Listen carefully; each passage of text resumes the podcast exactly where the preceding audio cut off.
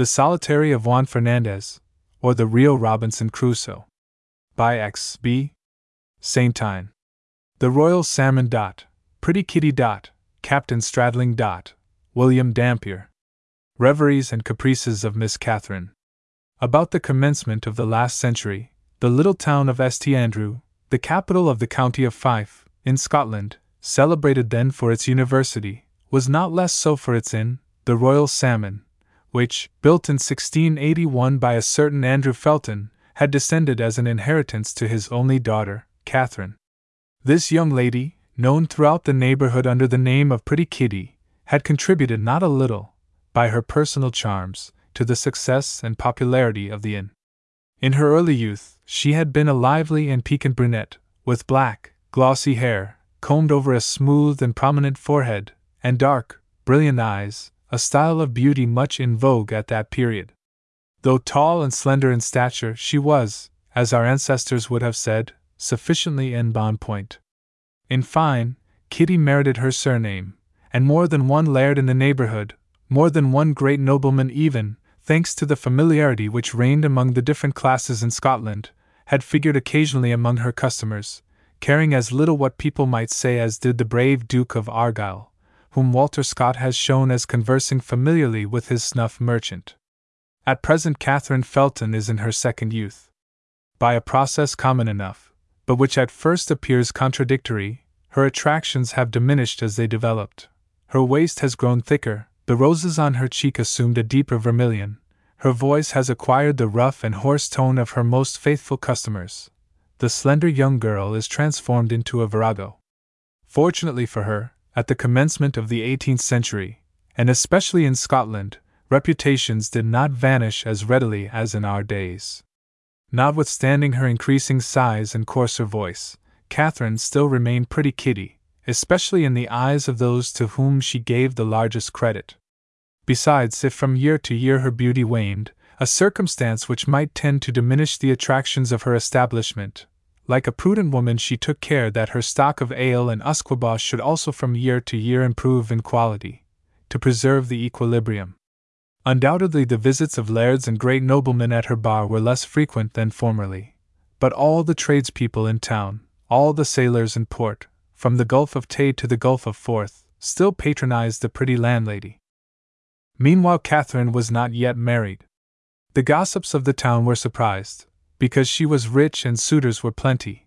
They fluttered around her constantly in great numbers, especially when somewhat exhilarated with wine. When their gallantry became obtrusive, Kitty was careful not to grow angry. She would smile, and lift up her white hand, tolerably heavy, till the offenders came to order. Catherine possessed in the highest degree the art of restraining without discouraging them, and always so as to forward the interests of her establishment. To maintain the discipline of the tavern, nevertheless, the presence of a man was desirable. She understood this. Besides, the condition of an old maid did not seem to her at all inviting, and she did not care to wait the epoch of a third youth before making a choice. But what would the unsuccessful candidates say? Would not this decision be at the risk of kindling a civil war, of provoking perhaps a general desertion? Then, too, accustomed as she was to command, the idea of giving herself a master alarmed her.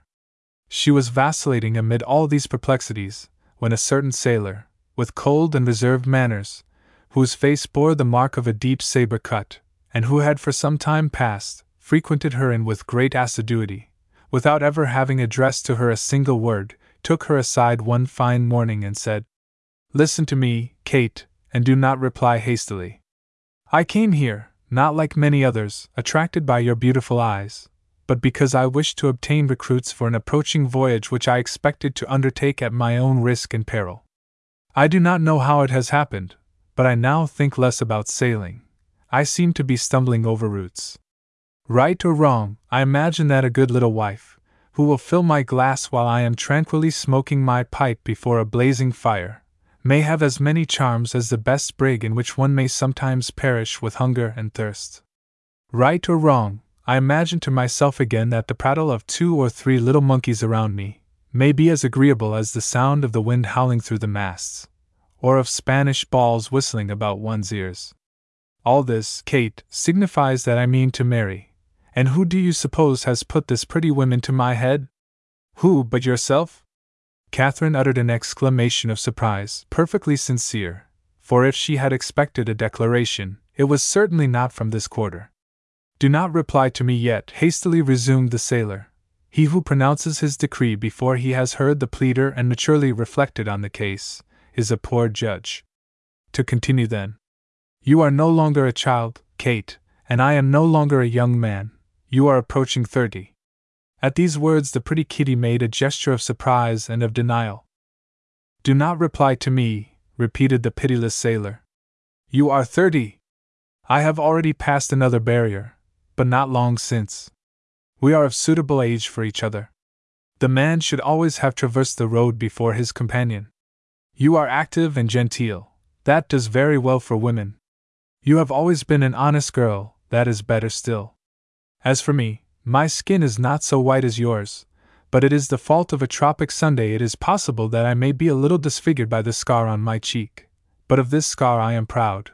I had the honor of receiving it, while boarding a vessel, from the hand of the celebrated Jean Bart, who, after having on that occasion lost a fine opportunity of being honorably killed, has just suffered himself to die of a stupid pleurisy. But it is not of him, but of myself that we are now to speak. After having fought with Jean Bart, I have made a voyage with our not less celebrated William Dampier, whom I may dare call my friend. You may therefore understand, Kate, that if you have the reputation of an honest girl, I have that of a good sailor. The name of Captain Stradling is favorably known upon two oceans, and it will be to your credit, if ever, with your arm linked in mine, we walk as man and wife through any port of England or Scotland. I have said, now look, reflect. If my proposition suits you, I will settle for life on terra firma, and bid adieu to the sea. If not, I resume my projected expedition, and it will be to you, Kate, that I shall say adieu. Catherine opened her mouth to thank him, as was suitable, for his good intentions. Do not reply to me, interrupted he again. In three days I will come to receive your decision. And he went out, leaving her amazed at having listened to so long a speech from one who until then, seated motionless in a distant corner of the room, had always appeared to her the most rigid and silent of seamen. That very day, Catherine has come to a decision concerning the captain. She thinks him ugly and disagreeable, coarse and ignorant. He has dared to tell her that she is thirty years old, and she will hardly be so at St. Valentine's Day, which is six weeks ahead, at least. Besides the scar which he has received from the celebrated Jean Bart, his countenance has no beauty to boast of, his face is long and pale, his temples are furrowed with wrinkles, and his lips thick and heavy. His eyebrows, at the top of his forehead, seem to be lost in his hair. His eyes are not mates, his nose is one sided. His form is perhaps still worse, he walks after the fashion of a duck. Fie! Can such a man be a suitable match for the rich landlady of the Royal Salmon, for the beautiful Kitty, for her who, among so many admirers and lovers, has had but the difficulty of a choice? The next day, towards nightfall, Catherine, seated in her bar, in the large leathern armchair which served as her throne, with dreamy and downcast brow, and chin resting on her hand, was still thinking of Captain Stradling, but her ideas had assumed a different aspect from those of the evening before. She was saying to herself, If he has thick and heavy lips, it is because he is an Englishman. If he walks like a duck, it is because he is a sailor. If he has taken me to be thirty years old, that proves simply that he is a good physiognomist, and I shall have one painful avowal the less to make after marriage. As for his scar, he has a thousand reasons to be proud of it, and upon close examination, it is not unbecoming. It would be very difficult for me to choose a husband, on account of the discontented suitors who will be left in the lurch. But I will relinquish my business, and that will put an end to all inconvenience. He is rich, so much for the profit. He is a captain, so much for the honor. Come, come, Mistress Stradling will have no reason to complain. At this moment, Catherine Felton could meditate quite at her ease, without fear of being noticed, for the tobacco smoke, three times as dense and abundant as usual, enveloped her in an almost opaque cloud. There was this evening a grand fete at the tavern of the Royal Salmon. The concourse of customers was immense, and this time, it was either the beauty of the hostess, nor the quality of the liquors which had attracted them thither. The serving men and lasses were going from table to table, multiplying themselves to pour out, not only the golden waves of strong beer and usquebaugh, but the purple waves of claret and port. All faces were smiling, all eyes sparkling, and in the midst of the huzzas and divas, was heard, with triple applause, the name of William Dampier. This celebrated man, now a corsair, now a skilful seaman, who had just discovered so many unknown straits and shores, who had just made the tour of the world twice, in an age when the tour of the world did not pass, as at present, for a trifling matter, who had published, upon his return, a narrative full of novel facts and observations, this pitiless and intelligent pirate, who studied the coasts of Peru while he pillaged the cities along its shores, and meditated, in the midst of tempests. His learned theory of winds and tides, William Dampier, had landed, this very day at the little port of St. Andrew. At the intelligence of his arrival, the whole maritime population of the coast was in commotion. The Society of the Old Pilots, with that of the Sea Dogs, had sent to him deputations, headed by the principal shipowners in the town. Captain Stradling had not failed to be among them, happy at the opportunity of once more meeting and embracing his former friend. Speeches were made, as if to welcome an admiral, speeches in which were passed in review all his noble qualities and the great services rendered by him to the marine interest. To these Dampier replied with simplicity and conciseness, saying to the orators, Gentlemen and dear comrades, you must be hoarse, let us drink. This first trait of eccentricity could not fail to enlist universal applause. Commissioned by him to lead the column, Stradling could not do otherwise than to take the road to the Royal Salmon. It was on this occasion that he appeared there before the expiration of the three days. But he had not addressed a word to Catherine, scarcely turned his eyes towards her. Nevertheless, the circumstances were favorable to his suit. Then a millionaire, William Dampier, had immediately declared his intentions to treat at his own expense the whole company, and even the whole town, if the town would do him the honor to drink with him. Catherine at once took him into favor. When she heard him praise his friend and companion, the brave Captain Stradling, she felt for the latter, not an emotion of tenderness, but a sentiment of respect and even of goodwill. Dampier, excited by his audience, did not fail, like other conquerors by land and sea, to recount some of his great deeds. Among others, he recapitulated a certain affair in which he and his friend Stradling had captured a Spanish galleon, laden with piastres. From this moment, the beautiful Kitty became more thoughtful, and began to see that the scar was becoming to the face of this good captain. After drinking, when Dampier, still escorted by his fides came to settle his account with the hostess, he chucked her familiarly under the chin, as was his custom with landladies in the four quarters of the globe. From any one else, the proud Catherine would not have suffered such a liberty. To this, she replied only by a graceful reverence, and while the hero and paymaster of the fete shook a rouleau of gold upon her counter, she said, hastily bending towards Stradling, Tomorrow, accompanying this word with an expressive look and her most gracious smile. The enamored Stradling, always impassible, contented himself with replying, It is well. The day following, the third, the important day, that which Catherine already regarded as her day of betrothal, early in the morning, she dressed herself in her best attire, not doubting the impatience of the captain. Before noon, the latter entered the inn and went directly up to the landlady. She received him carelessly and coldly. She was nervous, she had not had time for reflection, she did not know what the captain wished. If he would let her alone for the present, by and by she would consider. Boy! A new pipe and some ale, exclaimed Stradling, addressing a waiter. And perfectly calm in appearance, he sauntered to his accustomed place at the farther end of the barroom. However, before leaving the Royal Salmon, approaching Catherine, he said, Yesterday, by your voice and gesture, you said, or almost said, yes, we sailors know the signals. Today it is no, or almost no. Very well, I will wait. But reflect, my beauty, we are either of us young enough to lose our time in this foolish game. But what had thus unexpectedly changed, from white to black, the good intentions of Catherine in the captain's behalf? The presence of a young boy whom she had not seen for many years, and towards whom she had, until then, felt only a kindly indifference. Chapter 2 Alexander Selkirk. Dot, the College. Dot, first love. Dot, eight years of absence. Maritime combats. Dot, return and departure. Dot, the Swordfish. Alexander Selkirk, the name of the principal personage in this narrative, was born at Largo, in the county of Fife, not far from St. Andrew. Entered as a pupil in the university of the town, he at first distinguished himself by his aptitude and his intelligence, until the day when, hearing of the beauty of the landlady of the Royal Salmon, he was seized with an irresistible desire to see her. He saw her, and became violently enamored.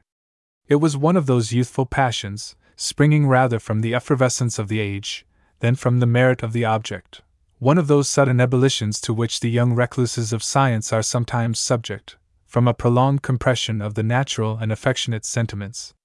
From this moment, all the words in the Greek and Latin dictionaries, all the principles of natural philosophy, mathematics, and history, suddenly taken by storm, whirled confusedly and pell mell in the head of Selkirk, like the elements of the world in chaos before the day of creation.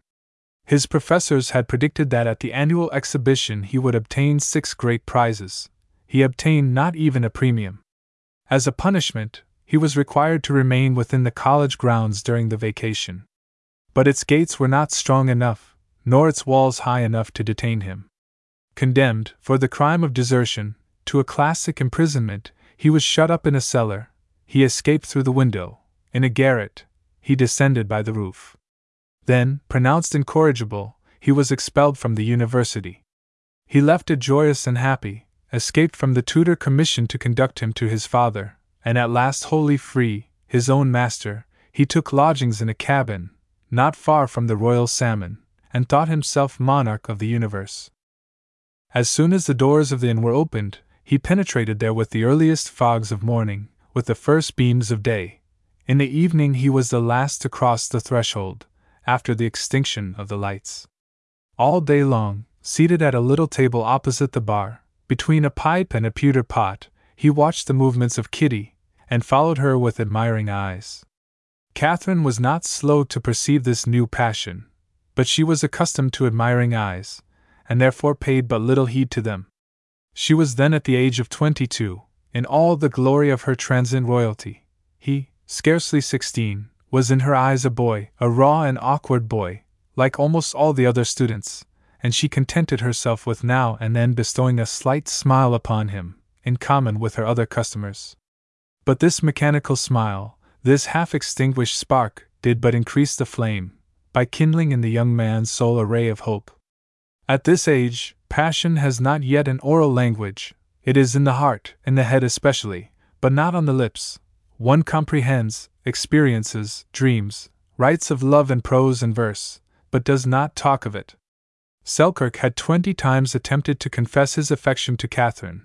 He had as yet succeeded only in a few simple and hasty meteorological sentences, on the rain and fine weather. He therefore wrote. Unfortunately, Catherine could not easily read writing. She applied to him to interpret his letter. This was a hard task for the poor boy, who, with a tremulous and hesitating voice, saw himself forced to stammer through all that burning phraseology which seemed to congeal under the breath of the reader. The result, however, was that Catherine became his friend, she encouraged his confidence, and gave him good advice as an elder sister might have done. She even called him by the familiar name of Sandy, which was a good omen. Meanwhile, his scanty resources became exhausted. He had no longer means to pay for the pot of ale which he consumed daily. The idea of asking credit of his beloved, of opening with her an account, which he might never have means to pay, was revolting to him. On the other hand, the thought of returning home, and asking pardon of his father, was not less repugnant to his feelings. He was endowed with one of those haughty and imperious natures which recognize their faults, not to repair them, but to make of them a starting point, or even a pedestal. He was rambling about the port, reflecting on his unfortunate situation, when he heard mention made of a ship ready to set sail at high tide, and which needed a reinforcement of cabin boys and sailors. This was for him an inspiration. He did not hesitate, he hastened to engage. That very evening he had gained the open sea, beyond the Isle of May, and with his eyes turned towards the bay of St. Andrew, was attempting, in vain, to recognize among the lights which were yet burning in the city the fortunate lantern which decorated the sacred door of the Royal Salmon. At present, Alexander Selkirk is 24 years old. He has become a genuine sailor, and he loves his profession. The sea is now his beautiful kitty. Besides, it is long since he has troubled himself about his heart. It is empty, even of friendship, for, among his numerous companions, the proud young man has not found one worthy of him. After having served two years in the merchant marine, he has entered the navy. Thanks to the war kindled in Europe for the Spanish succession, he has for a long time cruised with the brave Admiral Rooke along the coasts of France. With him, he has fought against the Danish in the Baltic Sea, and in 1702, in the capacity of a master pilot, figured honorably in the expedition against Cadiz, and in the affair of Vigo. Finally, under the command of Admiral Dilkes, he has just taken part in the destruction of a French fleet. But all these expeditions, rather military than maritime, and circumscribed in the narrow circle of the seas of Europe, have not satisfied the vast desires of the ambitious sailor. He experiences an invincible thirst to apply his knowledge, to exercise his intelligence on a larger scale. He is impatient for a long voyage, a voyage of discovery. The terrific hurricane of the 27th of November, 1703, which drove the waves of the Thames even into Westminster Hall, and covered London almost entirely with the fragments of broken vessels, appeared to Selkirk a favorable occasion for asking his dismissal. He easily obtained it. So many sailors had just been thrown out of employment by the hurricane. Once more, the undisciplined scholar found himself free and his own master. He profited by this to pay a visit to his birthplace in Scotland. His father was dead, but he had some business to regulate there. On reaching Largo, he learned the arrival of William Dampier at St. Andrew. He set sail for that port immediately. Ah, said he on his way, if this brave captain should be about to undertake a voyage to the New World, and will let me accompany him, no matter in what capacity, all my wishes will be gratified. I thirst to see tattooed faces, other trees besides beeches, oaks, and firs, other shores than those of the Baltic, Mediterranean, and Atlantic. Who knows whether I may not aid him in the discovery of some new continent, some unknown island which shall bear my name? And cradled by the wave in the frail canoe that bore him, he dreamed of government, perhaps of royalty, in one of those archipelagos which he imagined to exist in the bosom of the distant southern seas, long afterwards explored by Cook, Bougainville, and Vancouver.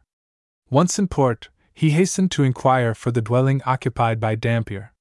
The latter was absent, he was in the harbor. While awaiting his return, our young sailor thought of his old friend Catherine, his pretty black eyed Kitty, and directed his steps towards the inn. He found her already enthroned in her leathern armchair, her hair neatly braided, with two small curls on her temples, in a toilette which the early hour of the morning did not seem to authorize. But it was the famous third day, and she was awaiting Stradling.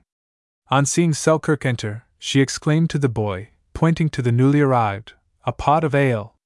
No, cried the young man, smiling. The ale which I once drank here was for me a philtre full of bitterness. A glass of whiskey, if you please, and pointing to the little table opposite the bar at which he was formerly accustomed to place himself, he said, Serve me there. I will return to my old habits. Catherine looked at him with astonishment. Does not pretty Kate recognize me? said he in a caressing tone, approaching her. How? Is it possible? Is it you indeed, Sandy? Yes, Alexander Selkirk, formerly a fugitive from the University of St. Andrew, recently a master pilot in the Royal Marine, now, as ever, your very humble servant. And they shook hands, and examined each other closely, but the impression on both sides was far from being the same. Catherine finds Selkirk much changed, but for the better time and navigation have been favorable to him. He is no longer the raw student with embarrassed air, awkward manner, bony frame, and dilapidated costume, but a stout young man, with a broad chest, active and graceful form. Though his features are decidedly Scotch, they are handsome. His eyes, less brilliant than formerly, are animated with a more attractive thoughtfulness, and the naval uniform, which he still wears, sets off his person to advantage. On his part, Selkirk finds Catherine also much changed. The rosy complexion, the soft voice, the youthful look, the twenty two years, all are gone. Her form has assumed a superabundant amplitude. They drop each other's hands and utter a sigh, he, of regret, she, of surprise. Both close their eyes at the same time, she, with the fear of gazing too earnestly, he, to recall the being of his imagination. However this may be, she is not yet a woman to be despised by a sailor. He therefore prolongs his visit, they come to interrogations, to confidences. Catherine acquaints him with the situation of her little business affairs. Her fortune is improving, she gives him an estimate of it in round numbers, as well as of the suitors she has rejected. But she does not mention Captain Stradling, whose arrival she yet fears every moment. Selkirk relates to her his campaigns, his combats against the French, against the Danish, the victorious attack of the English ships against the great boom of Vigo. But when she asks him what motive has brought him back to St. Andrew, he replies boldly that he came to see her and no one else, and says not a word of Captain Dampier, whom he is even now impatient to meet. At last the old friends say adieu. Then the gallant sailor, with an apparent effort, goes away, not forgetting, however, to drink his glass of whiskey. And this is the reason why, on the third day, Catherine has the vapors. This is the reason why, notwithstanding her soft words of the evening before and her grand morning toilette, she receives so coldly the scarred adversary of the celebrated Jean Bart. During the whole of the week following, Stradling, Dampier, and Selkirk did not fail to meet at the Royal Salmon. Selkirk came to see Dampier. Dampier came to see Stradling. Stradling came to see Catherine Felton. The latter thought the young man already knew the two others, that he had sailed with them, and was not surprised at their intimacy. Sometimes Selkirk, leaving his companions in the midst of their bottles and glasses, would describe a tangent towards the counter, and come to converse with the pretty hostess. He no longer felt love for her, and notwithstanding this, perhaps for this very reason, he now talked eloquently. Kitty blushed, was embarrassed, and poor Captain Stradling, listening with all his ears to the narratives of his illustrious friend William Dampier, or preoccupied with his pipe, lost in its cloud, saw nothing, or seemed to see nothing. Nevertheless, one evening, he went, in his turn, to lean on the counter. Kate, said he, when is our marriage to take place? Are you thinking of that still? replied she, with an air of levity which would once have become her better. I hope this fancy had passed out of your head. I may then set out on my voyage, Kate? Why not? We will talk of our plans on your return but I am going to make the tour of the world, as well as my friend Dampier. Kate, it is the affair of three years. So much the better. It will give us both time for reflection. It is well, replied the phlegmatic Englishman, and nothing on his polar face betokened an afterthought. The doors closed, the lights extinguished, Catherine retired to rest the happiest woman in the world. She said to herself, Alexander loves me, and has loved me for eight years. He deserves to be rewarded. He has less money than the other, it is a misfortune, but he has more youth and grace, that balances it. As to rank, a master pilot of 24 is as far advanced as a captain of 40. Between Selkirk and myself, if the wealth is on my side, on his will be gratitude and little attentions. At all events, I prefer a young husband who will whisper words of love in my ear, to amusing myself by pouring out drink for my lord and master, while he smokes his pipe, with his feet on the brands. Was it not thus that Icicle, dressed in blue, called Stradling, talked to me of the pleasures of marriage? And what a name! But Mistress Selkirk, that sounds well. In our Scotland, there is the county of Selkirk, the town of Selkirk. There is even a great nobleman of this name, who is something like minister to our Queen and, I believe, who knows? We are perhaps of his family. As for walking about the port arm in arm with a captain, I am sure my very dear friends and neighbors would die with jealousy if I took, instead of this scarred captain, a young and handsome man. It is settled. I will marry Alexander. Tomorrow I will myself announce it to him. I hope he will not die of joy. On the morrow she attired herself as on the day of Selkirk's return, in her beautiful dress of cloth and silk, with the two little curls upon her temples. She thus waited a great part of the day. At last, about four o'clock, Selkirk arrives in haste, his face beaming with joy, and a gleam of triumph in his eye. Has he then, thought Catherine, a presentiment of the happiness in store for him? Congratulate me, pretty Kitty, said the young man, almost out of breath. I am appointed mate of the brig Swordfish, which I am to join at Dunbar. How? You are going? In an hour. For a long time? For three years at least. In a fortnight we set sail for the East Indies. It will be a great commercial voyage and a voyage of discovery. Unfortunately, William Dampier does not accompany us, but he furnishes funds to the brave Captain Stradling. Stradling. Yes, it is he who has just engaged me, and with whom I am to sail. Our agreement is signed, I am mate. I am going to explore the New World. Ah! I would not exchange my fate for that of a king. But time presses. Adieu, Kitty, till I see you again. Three years, murmured Catherine. And her curls grew straight beneath the cold perspiration that covered her forehead. Chapter 3 The Tour of the World. Dot, the Way to Manufacture Negroes, California. The Eldorado. Dot, Revolt of Selkirk. Dot, the Logbook. Dot, Degradation. A Free Shore. The Swordfish, well provisioned, even with guns and ammunition, left Dunbar one morning with a fresh breeze, sailed down the North Sea, past Ireland, France, and Spain, the Azores, Canaries, and Cape Verde Islands on the coast of Africa, and, after having stopped for a short time in the harbors of Guinea and Congo, doubled the Cape of Good Hope, amid the traditional tempest. Entering the Indian Ocean, and passing through the Straits of Sunda, she touched at Borneo, and at Java, reached the southern sea by the Gulf of Siam, passed the Philippine Isles, then, through the vast regions of the Pacific Ocean, pursued the route which had been marked out by the exploring ship of William Dampier in 1686.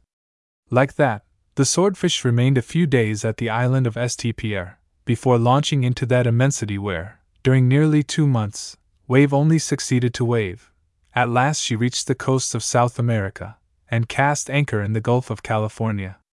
This gigantic voyage, which seemed as if it must have been attempted under the inspiration of science and with the hope of the most important discoveries, had been undertaken by Stradling with no object but of traffic and even of rapine. These had been the great ends of most of the bold enterprises which had preceded. The Spanish and Portuguese, in their discoveries of new continents, had thought less of glory than of riches. They had conquered the New World only to pillage it. The vanquished who escaped extermination were forced to dig their native soil, not to render it more fruitful, but to procure from it, for the profit of the vanquisher, the gold it might contain. Among the European nations, those who had had no part in the conquest now sought to share the spoils. For this, the least pretext of war or commerce sufficed. Stradling availed himself of both these pretenses. When he touched at the coasts of Guinea and Congo, it was to obtain Negroes whom he expected to sell in America. At Borneo, the opportunity presented itself for an advantageous disposal of the greater part of his black merchandise. As he was a man of resources and not at all scrupulous, he soon found means to replace them. In the Straits of Sunda, several barks, manned by Negroes and Malays, had become entangled in the masses of seaweed which are everywhere floating on the surface of the wave. Stradling encountered them, made the rowers enter his ship, and obligingly took the barks in tow, to extricate them from their difficulty. But those who ascended the side of the swordfish descended only to be sold in their turn. Although he had received an education superior to that of his companions, Selkirk shared in the prejudices of his times. He had therefore found nothing objectionable in seeing his captain exchange at Congo little mirrors, a few glass beads, half a dozen useless guns, and some gallons of brandy, for men still young and vigorous, torn from their country and their families. Their skin was of another color, their heads woolly. This was a profitable traffic, recognized by governments. But when he saw Stradling seize the property of others to refill his empty hold, he could not control his indignation and boldly expressed it. It is for their salvation, replied the captain, without emotion. We will make Christians of them. On approaching the Vermilion Sea, a deep gulf which separates California from the American continent, and makes it almost an island, the Malays were rubbed with a mixture of tar and dragon's blood, dissolved in a caustic oil, to give to their olive skins a deeper shade, and their flat noses and silky hair making them pass for Yolof Negroes. They were exchanged at Cape St. Lucas, along with the rest, for pearls and native productions. The young mate thought this proceeding not less mean and dishonorable than the first. He made new observations. Nothing now remains to be done, Captain, said he, but to shave and besmear with tar the monkey you have just bought, and to include it among your new race of Negroes. This time, the captain looked at him askance, and shrugged his shoulders without replying. The storm was beginning to growl in the distance. It was not without a secret object that, in his course through the southern sea, Stradling had first of all aimed at California. He devoted an entire month to cruising along both shores of this almost island, and penetrating all the bays of the Vermilion Sea.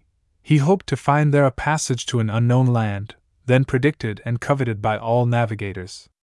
What was this land? The El Dorado.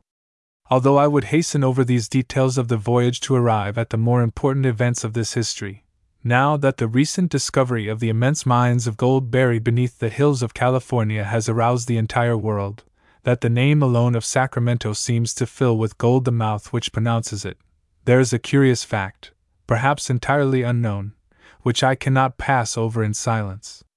After the middle of the 16th century, and long before the 17th, a vague rumor, a confused tradition, had located, in the neighborhood of the Vermilion Sea, a famed land, whose rivers rolled over gold, and whose mountains rested on golden foundations, the treasures of Mexico and Peru were nothing in comparison with those which were to be gathered there. An ingot of native gold was talked of, of a pepite or eighty pounds weight. It was a grape from the Promised Land. This marvelous country had been named, in advance, El Dorado. Among the bold Argonauts of these two centuries, there was a contest as to who should first raise his flag over this new Colchis, defended, it was said, by the Apaches, a terrible, sanguinary, and cannibal race, whom Cortes himself could not subdue. This land of gold some had located in New Biscay or New Mexico, others in the pretended kingdoms of Sonora and Quivira.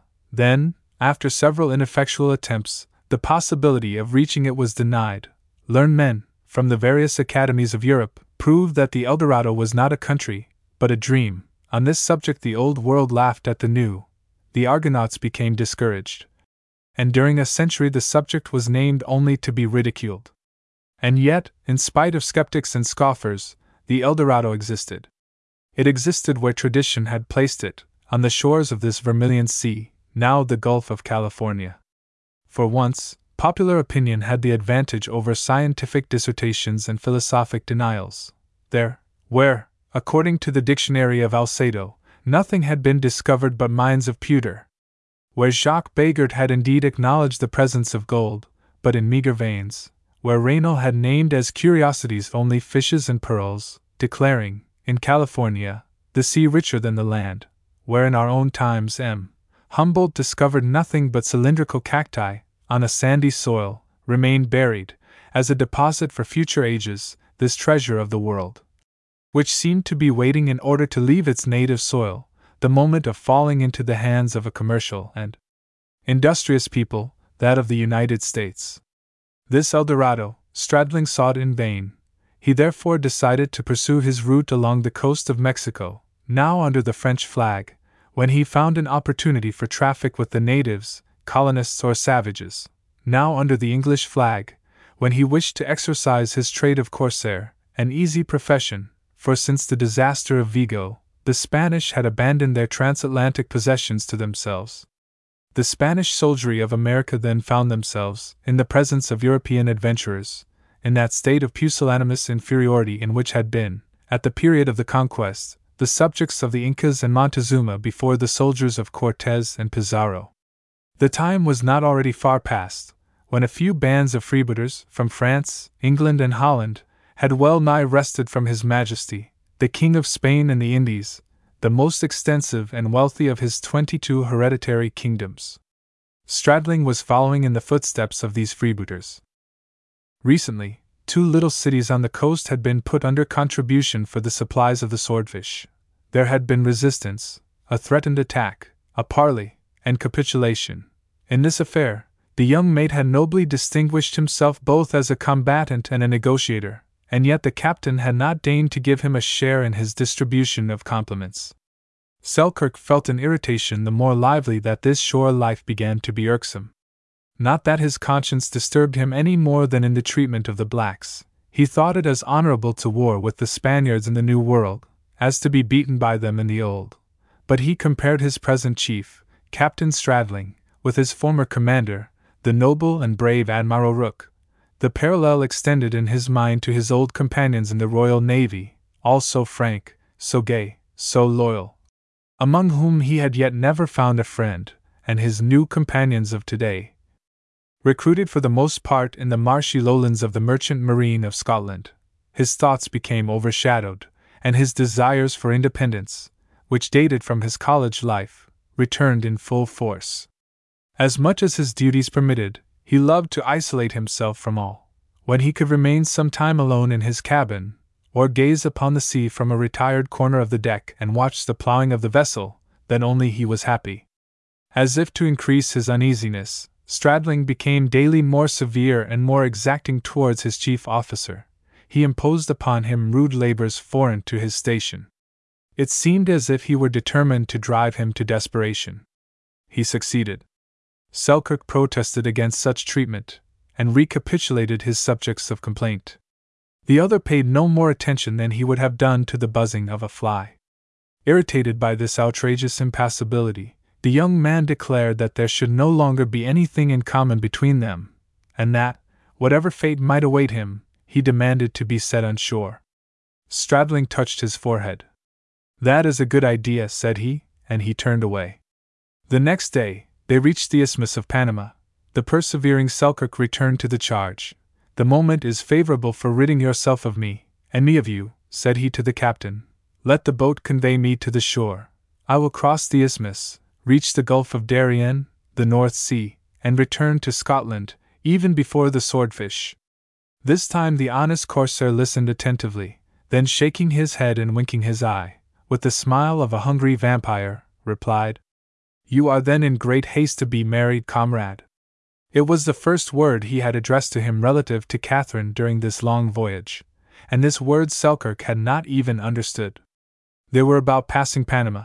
The vessel continuing her voyage, Selkirk interposed his authority, ordered the men to put about, take in sail, and approach the shore. This Stradling prohibited, uttered a formidable oath, and commanded the young man to bring the logbook.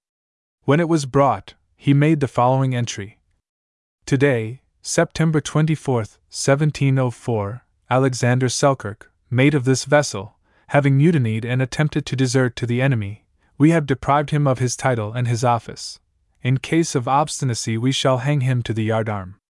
And he read the sentence to the offender. From this day, the rebel saw himself compelled to serve in the Swordfish as a simple sailor, and his subordinates of yesterday, today his equals, indemnified themselves for the authority he had exercised over them, which did not cure him of that native contempt he had always felt for mankind.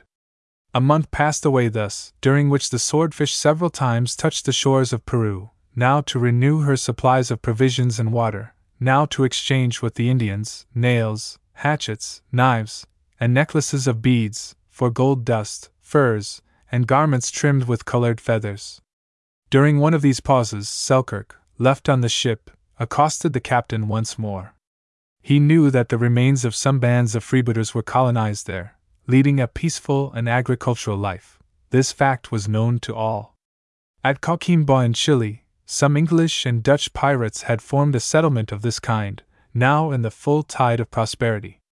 Selkirk, who during an entire month had not spoken to the captain, now demanded, in a voice which he attempted to render calm and almost supplicating, to be landed at Coquimbo, from which they were only a few days' sail. You will not this time accuse me of wishing to desert to the enemy. They are the English, Scotch, Dutch, our countrymen and allies whom I wish to join. Do you still suspect me? Well, do not content yourself with setting me on shore. Place me in the hands of the chief men of the settlement. Will that suit you? Stradling winked significantly, but this was all.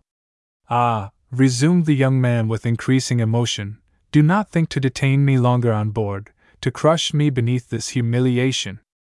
I consented to serve under your orders as mate, and you have made me the lowest of your sailors. This you had no right to do. Stradling took his glass and directed it towards the shore, where his people were engaged in trafficking their beads and hardware. Raising his head and folding his arms, Captain, pursued Selkirk with vehemence, some day or other we shall return to England, where the laws protect all. There, I shall have the right of complaint, and Queen Anne loves to render justice. Beware. Stradling, still spying, began to whistle God Save the Queen. Then he called his monkey and made it gambol before him. I will depart, I will free myself from your presence, and that of your worthy companions. I will do so at all events, do you understand? exclaimed Selkirk exasperated. I will not endure your infamous treatment another week. If you refuse to consent to my demand, I will leave without your permission. Were the vessel twenty miles from the land, and were I to perish twenty times on the way, I will attempt to swim ashore. Will you land me at Coquimbo, yes or no? Reply. By way of reply, Stradling ordered him to be confined in the hold. Per Selkirk. Ah! If pretty Kitty, if the beautiful landlady of the Royal Salmon could know all thou hast endured for her sake, how many tears would her fine eyes shed over thy fate! But who knows whether she will ever hear of thee? Who can tell whether any human being will learn the sufferings in reserve for thee? Per Selkirk. You who painted to yourself so smiling a picture of this grand voyage to America, who hoped to leave, like Dampier, your name to some strait, some newly discovered island, you who dreamed of scientific walks in vast prairies and under the arches of virgin forests, you have shared only in the career of a trafficker and a pirate. Of this new world, full of marvelous sights, you have seen only the shore, the fringe of the mantle, the margin of this last work of God. Per Selkirk, must you then return to your cold and foggy Scotland, without having contemplated at your ease, beneath the brilliant sun of the tropics, one of those Edens overshadowed by the luxuriant verdure of palm trees, bananas, mimosas, and gigantic ferns? In your country, the bark of the trees is clad with lichens and mosses, and the parasite mistletoe suspends itself to the branches, more as a burden than as an ornament. Here, numerous families of the orchis, with their singular forms, showy and variegated blossoms, climb along the knotty stems of the tall monarchs of the forests. From their feet spring up, as if to enlace them with a magic network, the brilliant passiflora. The vanilla with its intoxicating perfume, the banisteria whose roots, seem to have dived into mines of gold and borrowed from thence the color of its petals. Hither the birds of paradise and Brazilian parrots come to build their nests. Here the bluebird and the purple necked wood pigeon coo and sing. Here, like swarms of bees, thousands of humming birds of mingled emerald and sapphire warble and glitter as they suck the nectar from the flowers. This was what you hoped to contemplate, per Selkirk. And this joy, like many others, is henceforth forbidden. In his floating prison, in his submarine cell, his only employment is to listen to the dashing of the waves against the ship, or now and then to catch a glimpse of the blue sky through the hatchways. What cares he? He does not complain. He has learned to abhor mankind, and he loves to be alone, in company with himself and his own thoughts. Several days passed in this manner. One morning he felt the brig slacken its speed, the dashing of the wave against the prow diminished, and the swordfish, suddenly furling its sails, after having slightly rocked hither and thither, stopped. They had just cast anchor. Where? He knows not.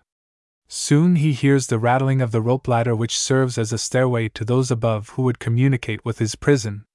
They come, on the part of the captain, to seek him. He finds the latter seated on the deck, surrounded by his principal men. Young man, said Stradling, I have been obliged to be severe for the sake of an example, but you have been sufficiently punished by the time you have passed below there, and he pointed to the ship's hold. Now your wish shall be granted. You shall be allowed to land.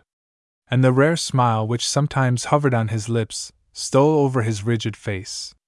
So much the better, replied Selkirk, laconically.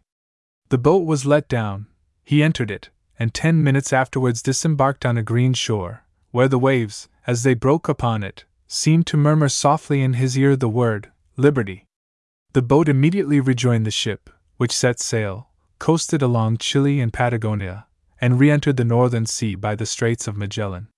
Chapter 4 Inspection of the country. Dot, Marimonda. Dot, a city seen through the fog. The sea everywhere. Dot, dialogue with the toucan. Dot, the first shot. Declaration of war. Dot, vengeance. Dot, a terrestrial paradise.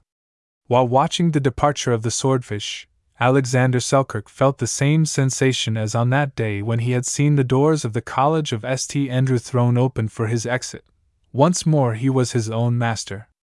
Now, however, it is at some thousands of miles from his country that he must reap the benefits of his independence, and this idea embitters his emotions of joy. But is he not about to find countrymen at Coquimbo?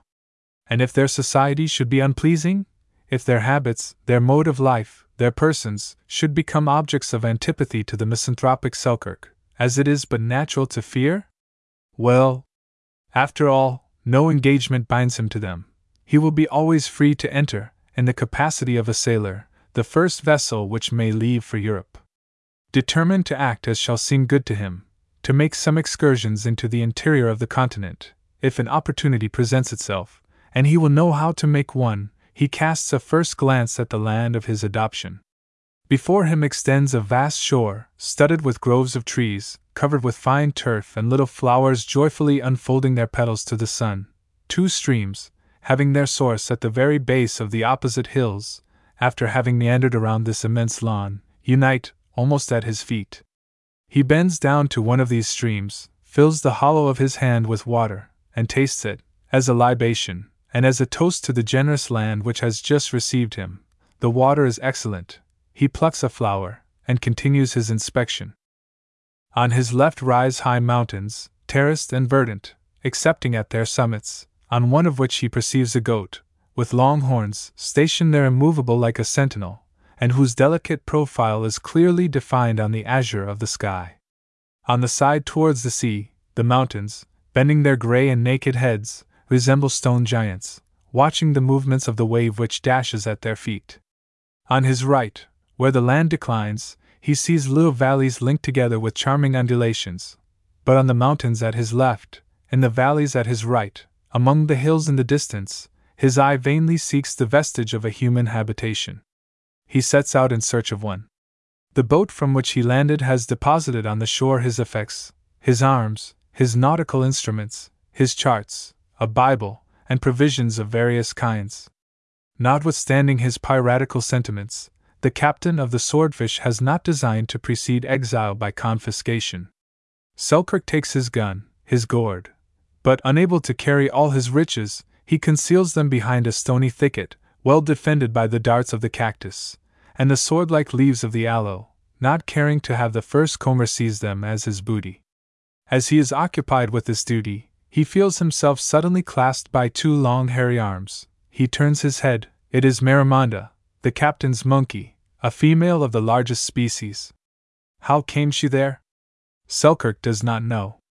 Disgusted with her sea voyages, with the intelligence natural to her race, Marimonda has undoubtedly profited by the moment of the boat's leaving the ship to conceal herself in it and gain the shore along with the prisoner, which she might easily have done, unseen by all, during the transporting of the effects and provisions. However this may be, Selkirk begins by freeing himself from her grasp, repulses the monkey, and sets out, but the latter perseveres in following, and after having, by her most graceful grimaces, sought to conciliate him, marches beside him. Not caring to arrive at Coquimbo escorted by such a companion, which would give him in a city the appearance of a mountebank and showman of monkeys, Selkirk, this time, repulses her rudely, not with his hand, but with the butt of his gun. Struck in the breast by this home thrust, the poor monkey stops, rolls up her eyes, moves her lips, and growling confusedly her complaints and reproaches, crouches beneath a tuft of the sapota, leaving the man to pursue his way alone. Selkirk has at first directed his steps toward the valleys. After having traversed these, he arrives at the margin of a sandy plain, and as far as the eye can reach, perceives neither city, village, house, tent, nor hut, nothing which can indicate the presence of inhabitants. Nevertheless, a little grove which he has just traversed seems to have recently, in its principal path, passed under the shears of a gardener, the foliage presents a certain symmetry. Fragments of branches are strewed on the ground, which seem to have been freshly cut. He even thinks he sees vestiges of the passage of a flock. On the lawn of the shore, he has seen, and still sees around him, trees with tufted heads, which must owe this form to art. He continues his researches. At last, in the distance, beneath a fog which is just beginning to dissolve, he perceives a vast mass of white and red houses, some with terrace roofs, others covered with thatch. Through the humid veil which envelopes them, he sees the glistening of the glass in the windows. Already he hears at his feet the confused noise of cities. Murmuring voices reply. The measured sound of hammers and of mills even reaches his ear. It is Coquimbo. He cannot doubt it, and shortening his route by a path across the hill, he quickens his pace. Meanwhile, an east wind arises, the fog disappears. When he thinks he has reached the suburbs of the city, Selkirk sees before him only an irregular assemblage of calcareous stones, crowned with dry herbs, or reddish, arid, angular rocks, flattened at their summits, tessellated with fragments of silex and mica, on which the sun is just pouring his rays. A company of goats, which the mist had condemned to a momentary repose, are bounding here and there, startling flocks of clamorous blackbirds and plaintive seagulls. The fearless and yellow crested woodpeckers alone do not stir, but continue to hammer with their sharp beaks at some old stunted trees. The disenchantment is painful for our sailor. The fog has deceived him with the semblance of a city, as it has more than once deluded us in the midst of plains and woods, by the appearance of an ocean with its white waves, its great capes, its bold shores, and its vessels at anchor. Perhaps Coquimbo is still beyond. Fearing to lose himself if he ventures farther in an unknown land, he resolves to explore it first by a look. Returning to the shore upon which he had landed, he scales the mountains on the north, reaches the first platform, and from thence seeks to discover some indications of a city. Nothing. He still ascends, the circle enlarges around him, but with no better result. Summoning all his courage through a thousand difficulties, climbing, Drawing himself up by the arid and abrupt rocks, piled one upon another, he at last attains a culminating point of the mountain. He can now embrace with his eye an immense horizon, but this immense horizon is the sea. On his right, on his left, before him, behind him, everywhere the sea. He is not on the continent, but on an island. This evening, exhausted with fatigue, he lies down in a grotto at the foot of the mountain, where he passes a night full of agitation and anxiety. Rising with the sun, his first care, the next morning, is to examine his riches and his provisions. He returns to the thicket of cactus and aloes. Besides two guns, two hatchets, a knife, an iron pot, a Bible, and nautical instruments, all articles belonging to him, he finds there a quantity of nails, a large fragment of a sail, several horns of powder and shot, a bag of ship biscuit, a salted quarter of pork, a little cask of pickled fish, and a dozen coconuts. The night before, at sight of these articles, he had supposed a sentiment of justice and humanity to exist in the soul of the corsair. Just now, he had said to himself that Stradling, deceived by a false reckoning of latitude, had landed him on an island, perhaps believing it to be a projecting shore of the continent. Now, the abundance of his supplies, this biscuit, these salt provisions, these fruits of the cocoa, all valueless if he had really landed at Coquimbo, lead him to suspect that the vindictive Englishman has designedly chosen the place of his exile. But this exile, is it complete isolation? Is the island inhabited or deserted? If it is inhabited, as he still believes he has reason to suppose, by whom is it so? That he may obtain a reply to this double question, he resolves to traverse the country in its whole extent. At the very commencement of his journey, the immobility of a bird suffices to give to the doubt, on which his thoughts vacillate, the appearance almost of a certainty. This bird is a toucan, of brilliant plumage and monstrous beak. Selkirk passes near it, with his eyes fixed on the branch which serves as a perch, and the toucan, without stirring, looks at him with a species of calm and placid astonishment. Selkirk stops, he comprehends the mute language of the bird. You do not know then what a man is. He is the enemy of every creature to whom God has given life, the enemy even of his kind. You have then never been threatened by the arms that I bear. And with the palm of his hand striking the butt of his gun, he made the hammer click. At the sound of his voice, as at the noise of the hammer, the bird raised its head, manifesting new and redoubled surprise, but without any other movement. It seemed to think that the man and the gun were one, and that its strange interlocutor possessed two different voices. At last, by way of reply, it uttered a few shrill and prolonged cries, accompanied by the rattling of its two horny mandibles. After which, acting the great nobleman, cutting short the audience he has deigned to grant, the toucan is silent, turns its head, proudly raises one of its wings and busies itself in smoothing, with the point of its large beak, its beautiful greenish feathers, variegated with purple. At some distance from this spot, still following the margin of a wooded hill, Selkirk sees other birds, some in their nests, others warbling in the shade, all manifesting no more alarm at his presence than did the toucan. Crested orioles, hooded bullfinches, alight to pick up little grains or insects almost at his feet, hummingbirds, variegated cotingas, red manakins flutter before him in the sunbeams, pursuing invisible flies. Little woodpeckers, black or green, hop around the trunks of the trees, stopping a moment to see him pass and then resuming their spiral ascent. The confidence which he inspires is not confined to these winged people. Upon a hillock of turf he perceives an animal, with pointed nose, brown fur enameled with red spots, and of the size of a hare. Seated on its hind paws, longer than those in front, it uses these, after the manner of squirrels, to carry to its mouth some nuts of the maripa, which constitute its breakfast. It is an agouti, a mother, her little ones are near. At sight of the stranger, they run to her, but quickly reassured, quietly finish their morning repast.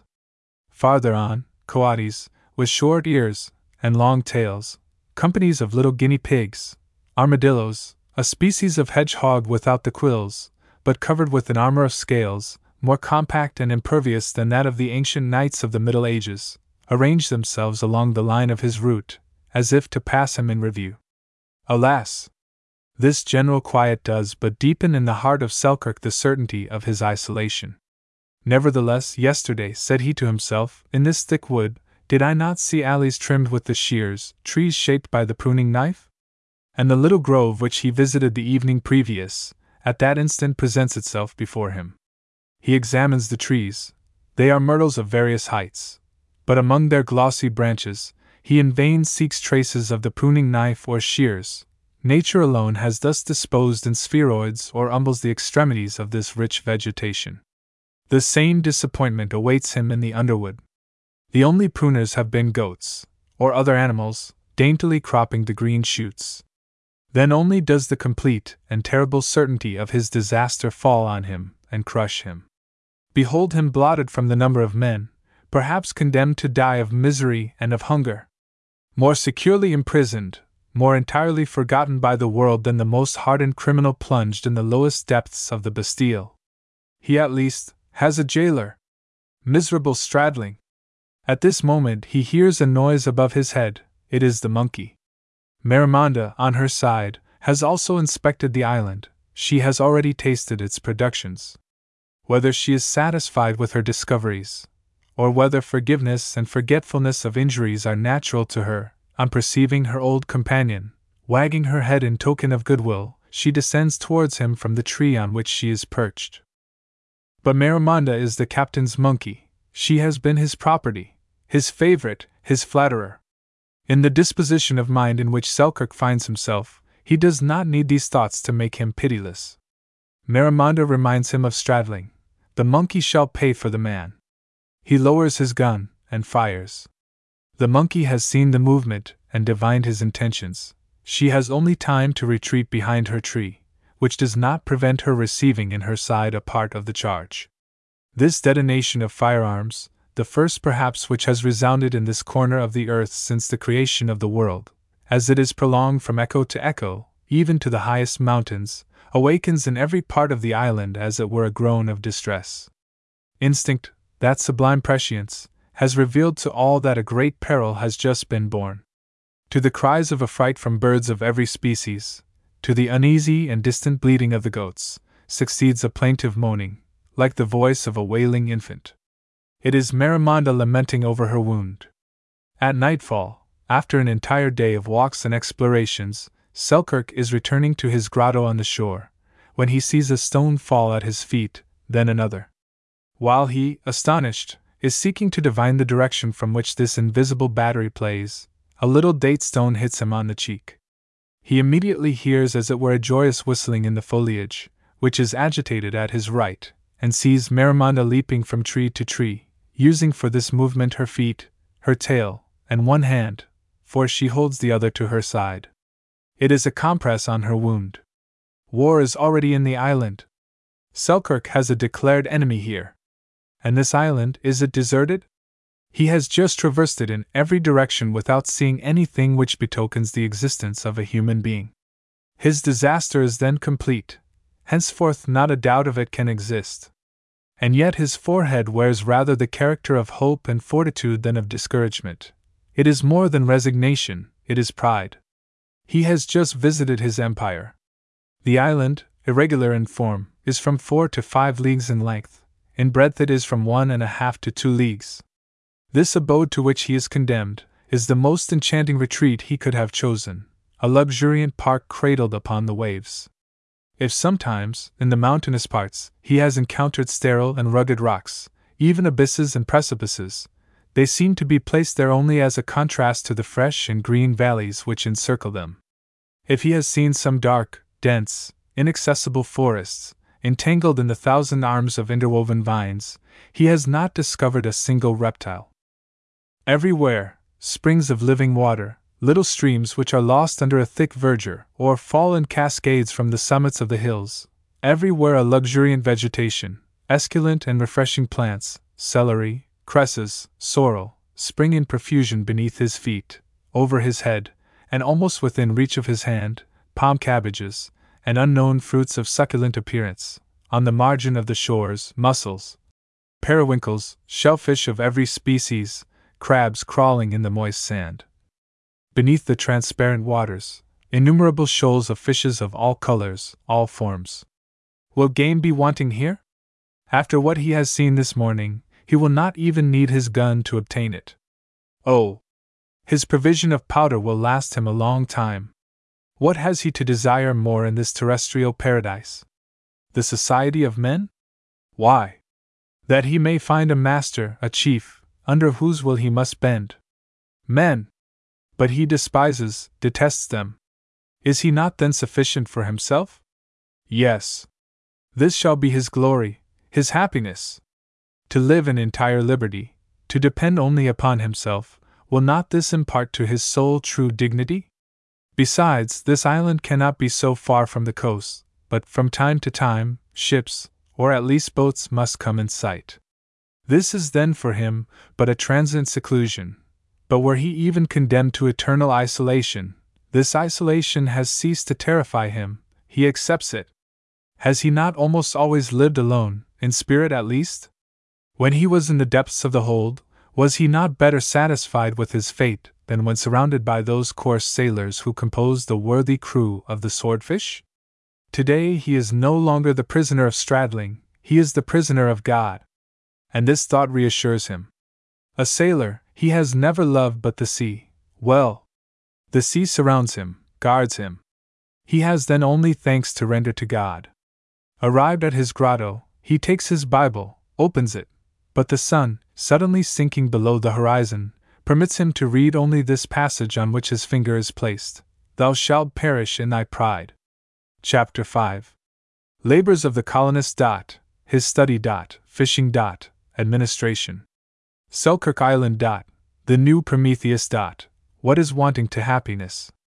Encounter with Marimonda. Dot, monologue. Three months have passed away. Thanks to Selkirk, the shore which received him at his disembarkation presents today an aspect not only picturesque, but animated. The hand of man has made itself felt there. The bushes and tufts of trees which hid the view of the hills in the distance have been uprooted and cut down. Pretty paths, covered with gravel, wind over the vast lawn, one in the direction of the valleys at the right, another towards the mountains at the left. A third leads to a tall mimosa, whose topmost boughs and dense foliage spread out like a parasol. A wooden bench, composed of some round sticks, driven into the earth, with branches interwoven and covered with bark, surrounds it. A rustic table, constructed in the same manner, stands at the foot of the tree. This is the study and place of meditation of the exile. Here also he comes to take his meals, in sight of the sea. All three paths terminate in the grotto which Selkirk continues to make his residence. This grotto he has enlarged, quarried out with his hatchet, to make room for himself, his furniture, and provisions.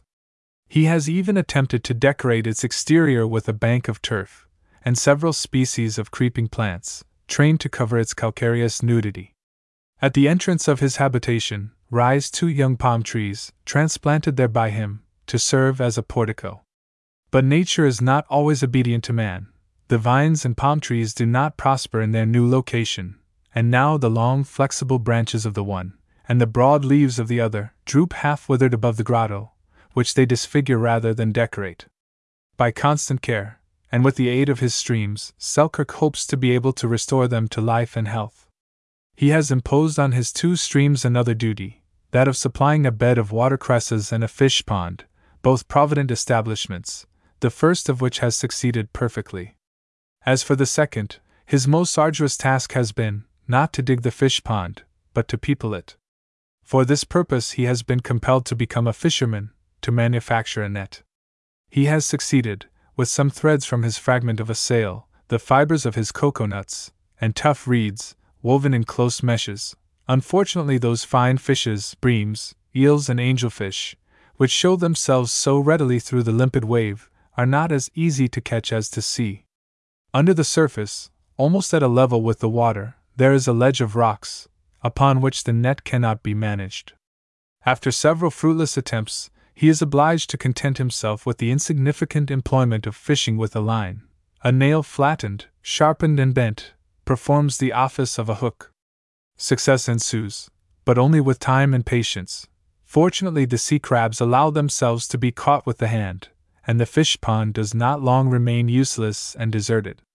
Besides, has not our fortunate Selkirk the resource of hunting? The chase he had commenced generously, like a wise monarch, who wages war only for the general interest.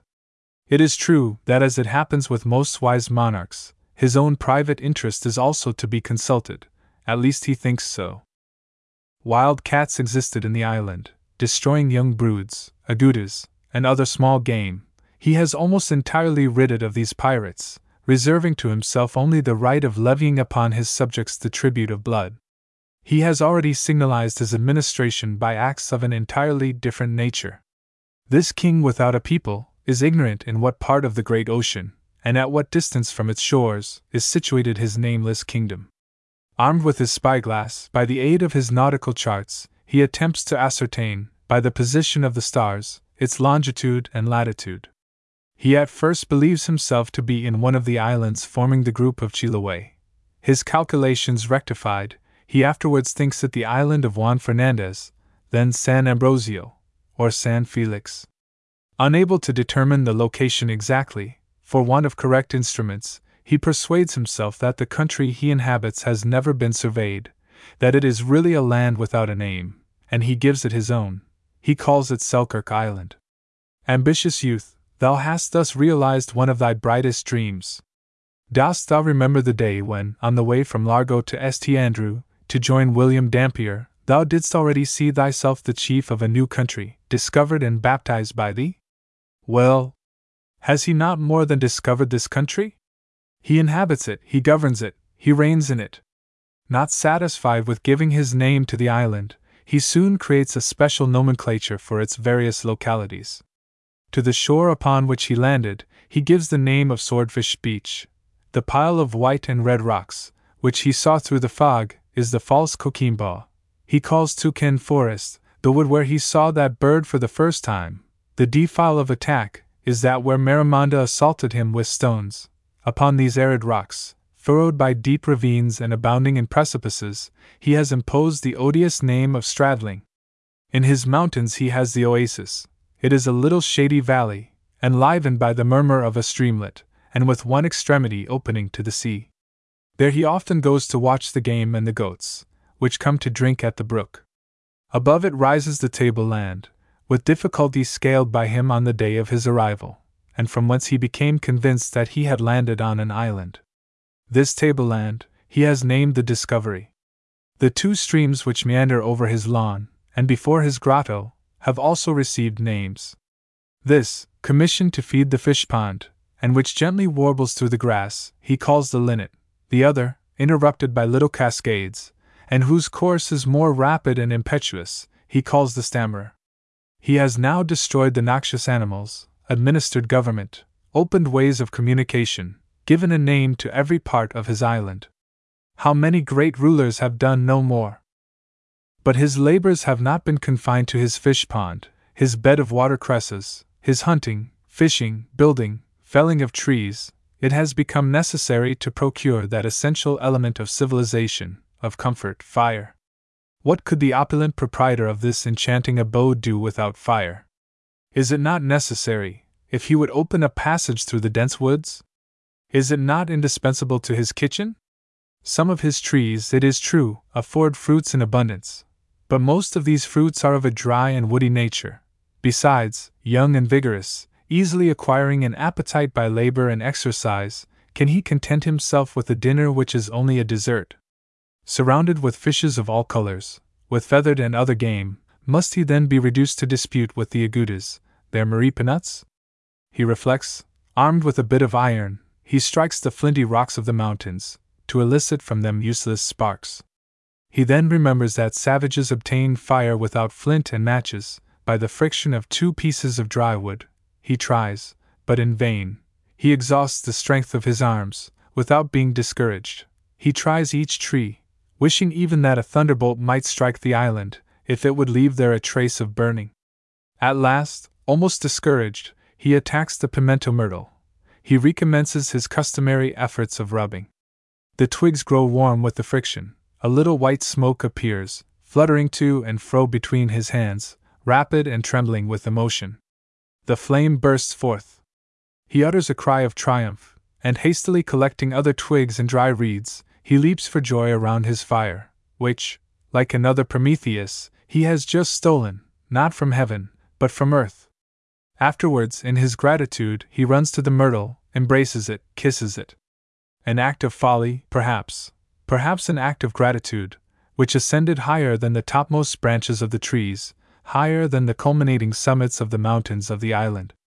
But this fire, must he, each time he may need it, go through the same tedious process? Not far from his grotto, in a cavity which a projecting rock protects from the sea breeze, he piles up wood and brush, sets fire to it, keeps it alive from time to time by the addition of combustibles, and comprehends why, among primitive nations, the earliest worship should have been that of fire, why, from Zoroaster to the Vestals, the care of preserving it should have been held sacred. At a later period, in the ordinary course of things, he simplified his means of preservation. With some threads and the fat of his game, he contrived a lamp, still later, he had oil, and reeds served him for wicks. Dating from this moment, the entire island paid tribute to him. The crabs, the eels, the flesh of the agouti, savory like that of the rabbit, by turns figured on his table. When he seasoned them with some morsels of pork, substituting ship biscuit for bread, his repasts were fit for an admiral. Although the goats had become wild, like the other inhabitants of the island, since all had learned the nature of man, and of the thunder, which he directed at his will, Selkirk still surprised them within gunshot. Not only was their flesh profitable for food, their horns, long and hollow, served to contain powder and other small articles necessary to his housekeeping. Of their skins he made carpets, coverings, and bags to protect his provisions from dampness. He even manufactured a game pouch, which he constantly carried when hunting. His salt fish, his biscuit, some well smoked quarters of goat's flesh, and the productions of his fish pond, at present constitute a store on which he can live for a long time, without any care, but to ameliorate his condition. He is now in possession of all the enjoyments he has coveted abundance, leisure, absolute freedom. And yet, his brow is sometimes clouded, and an unaccountable uneasiness torments him. Something seems wanting. His appetite fails, his courage grows feeble, his reveries are painfully prolonged. But, by mature reflection, he has discovered the cause of the evil. What is it that is so essential to his happiness? Tobacco. Our factitious wants often exercise over us a more tyrannical empire than our real ones. It seems as if we clung with more force and tenacity to this second nature, because we have ourselves created it, it originates in us. The other originates with God, and is common to all. Selkirk now persuades himself that tobacco alone is wanting to his comfort. It is this privation which throws him into these sorrowful fits of languor. If Stradling had only given him a good stock of tobacco, he would have pardoned all. He no longer feels courage to hate him. What to him imports the plenty which surrounds him, if he has no tobacco? Of what use is his leisure, if he cannot spend it in smoking? What avails even this fire, which he has just conquered, if he is prevented from lighting his pipe at it? Careworn and dissatisfied, he was wandering one morning through his domains, with his gun on his shoulder, his hatchet at his belt, when he perceived something dancing on a point of land, shadowed by tall canes. It was Marimonda. At sight of her enemy, she darted lightly and rapidly behind a woody hillock. An instant afterwards, he saw her tranquilly seated on the topmost branch of a tree, holding in each of her hands fruits which she was alternately striking against the branch, and against each other, to break their tough envelope. The sight of Marimonda has always awakened in Selkirk a sentiment of repulsion. She not only reminds him of Stradling, but with her withered cheeks, projecting jaw, and especially her dancing motion, he now imagines that she resembles him. And yet, pausing before her, he contemplates her not without a lively emotion of surprise and interest. He had already encountered her within gunshot, when engaged in the destruction of the wild cats, and had asked himself whether he should not reckon her among noxious animals. But then Marimonda, with her hand constantly pressed against her side, was with the other seizing various herbs, which she tasted, bruised between her teeth, and applied to her wound, useless remedies, doubtless, for, grown meager, her hair dull and bristling, she seemed to have but a few days to live, and Selkirk thought her not worth a charge of powder and shot. And here he finds her alert and healthy, holding in the same hand which had served as a compress, no longer the plant necessary for her cure, but the fruit desirable for her sustenance. What, said Selkirk to himself, in an island where this frightful monkey has never before been, she has succeeded in finding without difficulty the herba sacra, that which has restored her to health and strength. And I, Selkirk, who have studied at one of the principal universities of Scotland, I am vainly sighing for the plant which would suffice to render me completely happy. Is instinct then superior to reason? To believe this would be ingratitude to Providence. Instinct is necessary, indispensable to animals, because they cannot benefit by the traditions of their ancestors. The monkey has consulted her instinct, and it has inspired her. If I consult reason, what will be her counsel? She will advise me to do like the monkey, to seek the herb of which I feel so great a want, or at least to endeavor to substitute for it something analogous to choose, try, and taste, in short, to follow the example of Marimonda. I will not fail to do so, but it is nature reversed, and for a man, it is too humiliating to see himself reduced to imitate a monkey.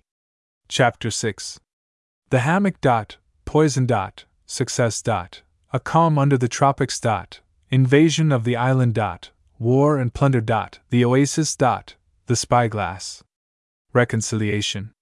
Do you see, upon a carpet of fresh verdure, the sandy margin of which is bathed by a caressing wave, that hammock suspended to the branches of those fine trees? What happy mortal, during the heat of the day, is there gently rocked, gently refreshed, by a light sea breeze? It is Selkirk, and this hammock is his sail, attached to his tall myrtles by strips of goatskin.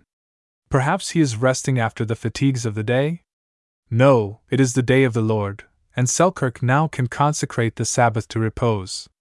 With his eyes half closed, he is inhaling, undoubtedly, the perfume of his myrtles, the soft fragrance of his heliotropes. No, something sweeter still preoccupies him. Is he dreaming of his friends in Scotland, of his first love? He has never known friendship, and the beautiful Catherine is far from his memory. What is he then doing in his hammock? He is smoking his pipe. His pipe. Has he a pipe? He has them of all forms, all sizes, made of spiral shells of various kinds, of maripa nuts, of large reeds, all set in handles of myrtle, stalks of coarse grain, or the hollow bones of birds. In these he is luxurious. He has become a connoisseur. But this has not been the difficulty. Before everything else, tobacco was wanting. In consequence of his encounter with Marimonda, he ransacked the woods and meadows, seeking among all plants those which approximated nearest to the nature of the Nicotiana. As it was necessary to judge by their taste, he bit their leaves, chewed them, still in imitation of the monkey, but to his new and profound humiliation, less skilful or less fortunate than the latter, he obtained at first no other result than a sort of poisoning, one of these plants being poisonous. For several days he saw himself condemned to absolute repose and a spare diet. His mouth, swollen, excoriated, refused all nourishment, his throat was burning, his body was covered with an eruption, and his languid and trembling limbs scarcely permitted him to drag himself to the stream to quench there the thirst by which he was devoured. He believed himself about to die, and grief then imposing silence on pride, with his eyes turned towards the sea, he allowed a long repressed sigh to escape his heart. It was a regret for his absent country. Very soon these alarming symptoms disappeared. His strength returned. His watercresses and wild sorrel completed the cure. Would he have dared to ask it of the other productions of his island? He had become suspicious of nature, these, at least, he had long known. Scarcely had he recovered, when the want of tobacco made itself felt anew with more force than ever. What to him imports experiment, what imports danger? Is it not to procure this precious, indispensable herb, which the world had easily done without for thousands of years? This time, nevertheless, become more prudent, he no longer addresses himself to the sense of taste, but to odor, to that of smell. He has resolved to dry the different plants which appear to him most proper for the use to which he destines them, and to submit them afterwards to a trial by fire. Will not the smoke which escapes from them easily enable him to discover the qualities which he requires, since it is in smoke that they are to evaporate, if he succeeds in his researches? Of this grand collection of aromatics, two plants, at last, come off victorious.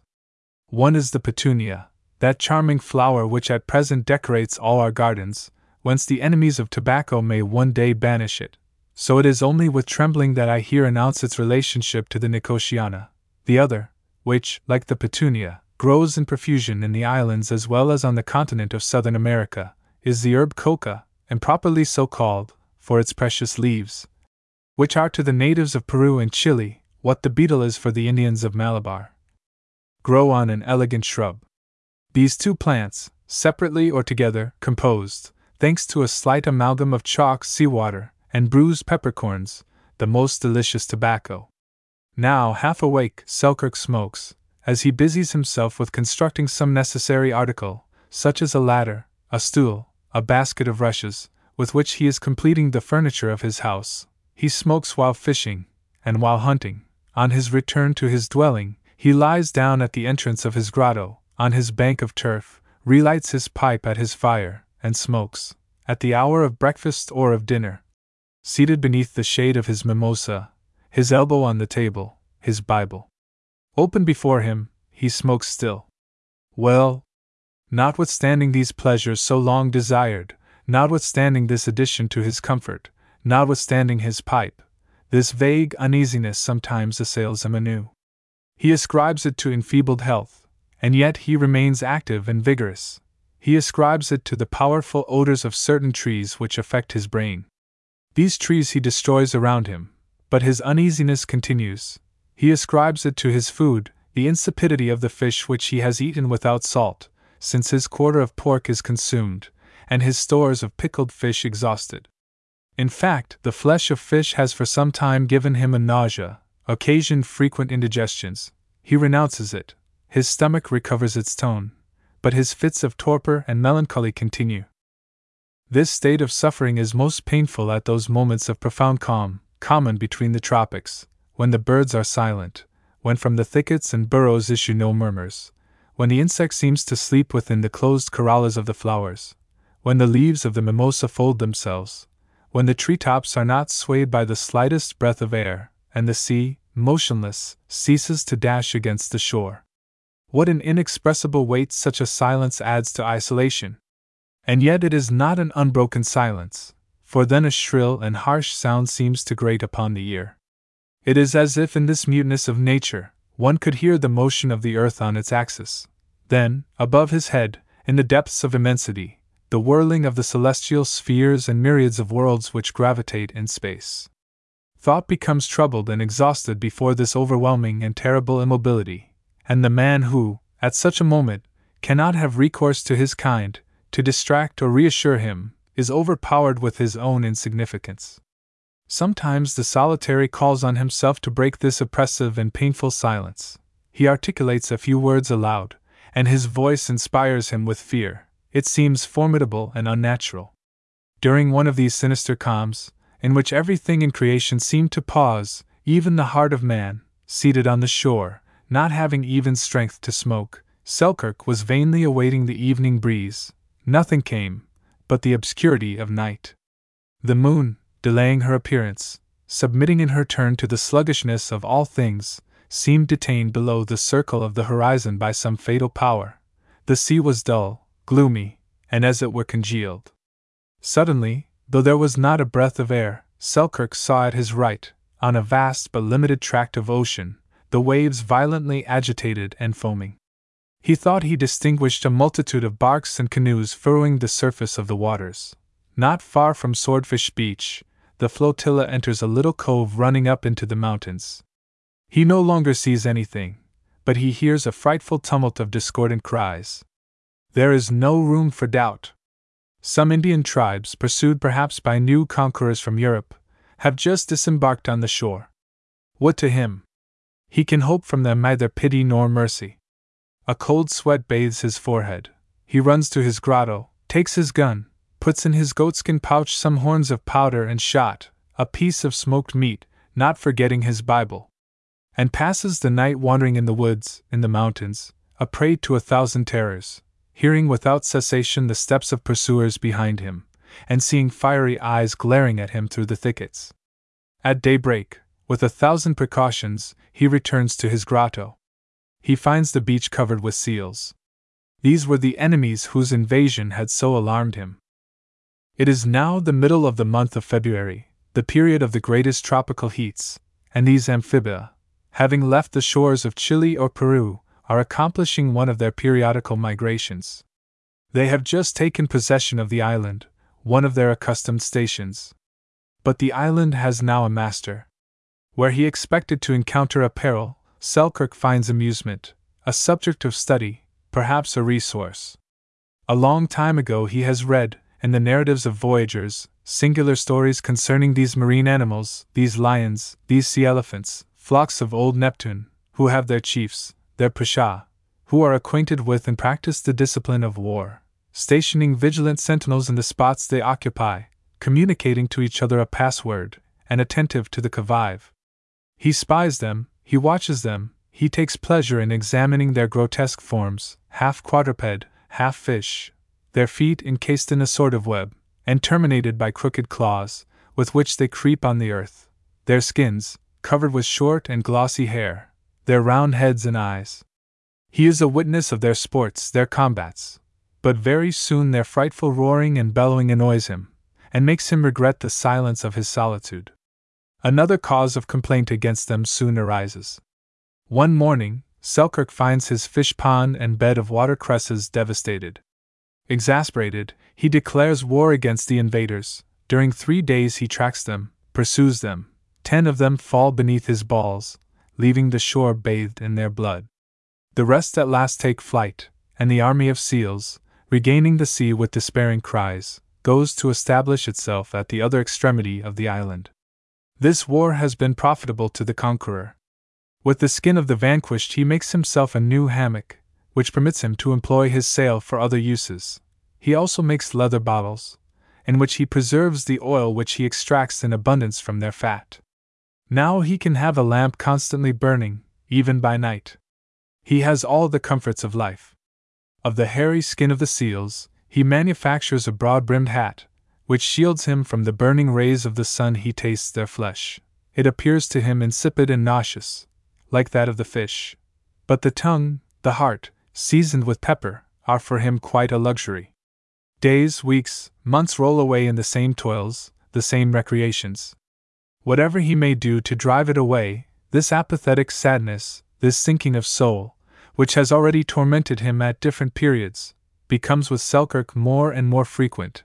He cannot conquer it as he did the seals. His seals he now regrets. When they were encamped on the shore, they at least gave him something to look at, an amusement, something lived, moved, near him. When he finds himself a prey to these fits, which, in his pride, he persists in attributing to transient indisposition, he goes to walk in the mountains, taking with him only his pipe, his Bible, and his spyglass. He often pursues his journey as far as the oasis. There, he seats himself at the extremity of the little valley, opposite the sea, from which his eye can traverse its immense extent. He opens the holy book, and closes it immediately. Then, his brow reddening, he seizes his spyglass, levels it, and remains entire hours measuring the ocean, wave by wave. What is he looking for there? He seeks a sail, a sail which shall come to his island and bear him from his desert, from his ennui. His ennui he can no longer dissimulate. This is the evil of his solitude.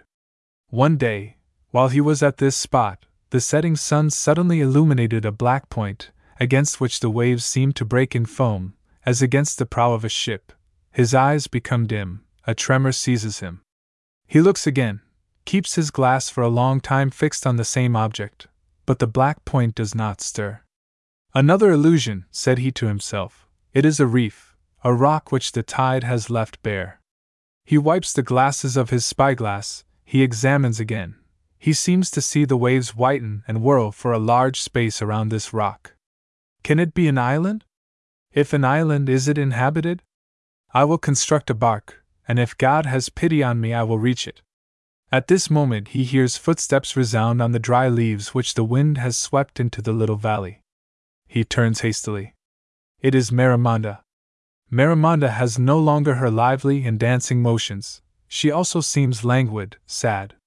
At sight of Selkirk, she makes a movement as if to flee, but almost immediately advances a little, and sorrowful, with bent brow, sits down on a bank not far from him.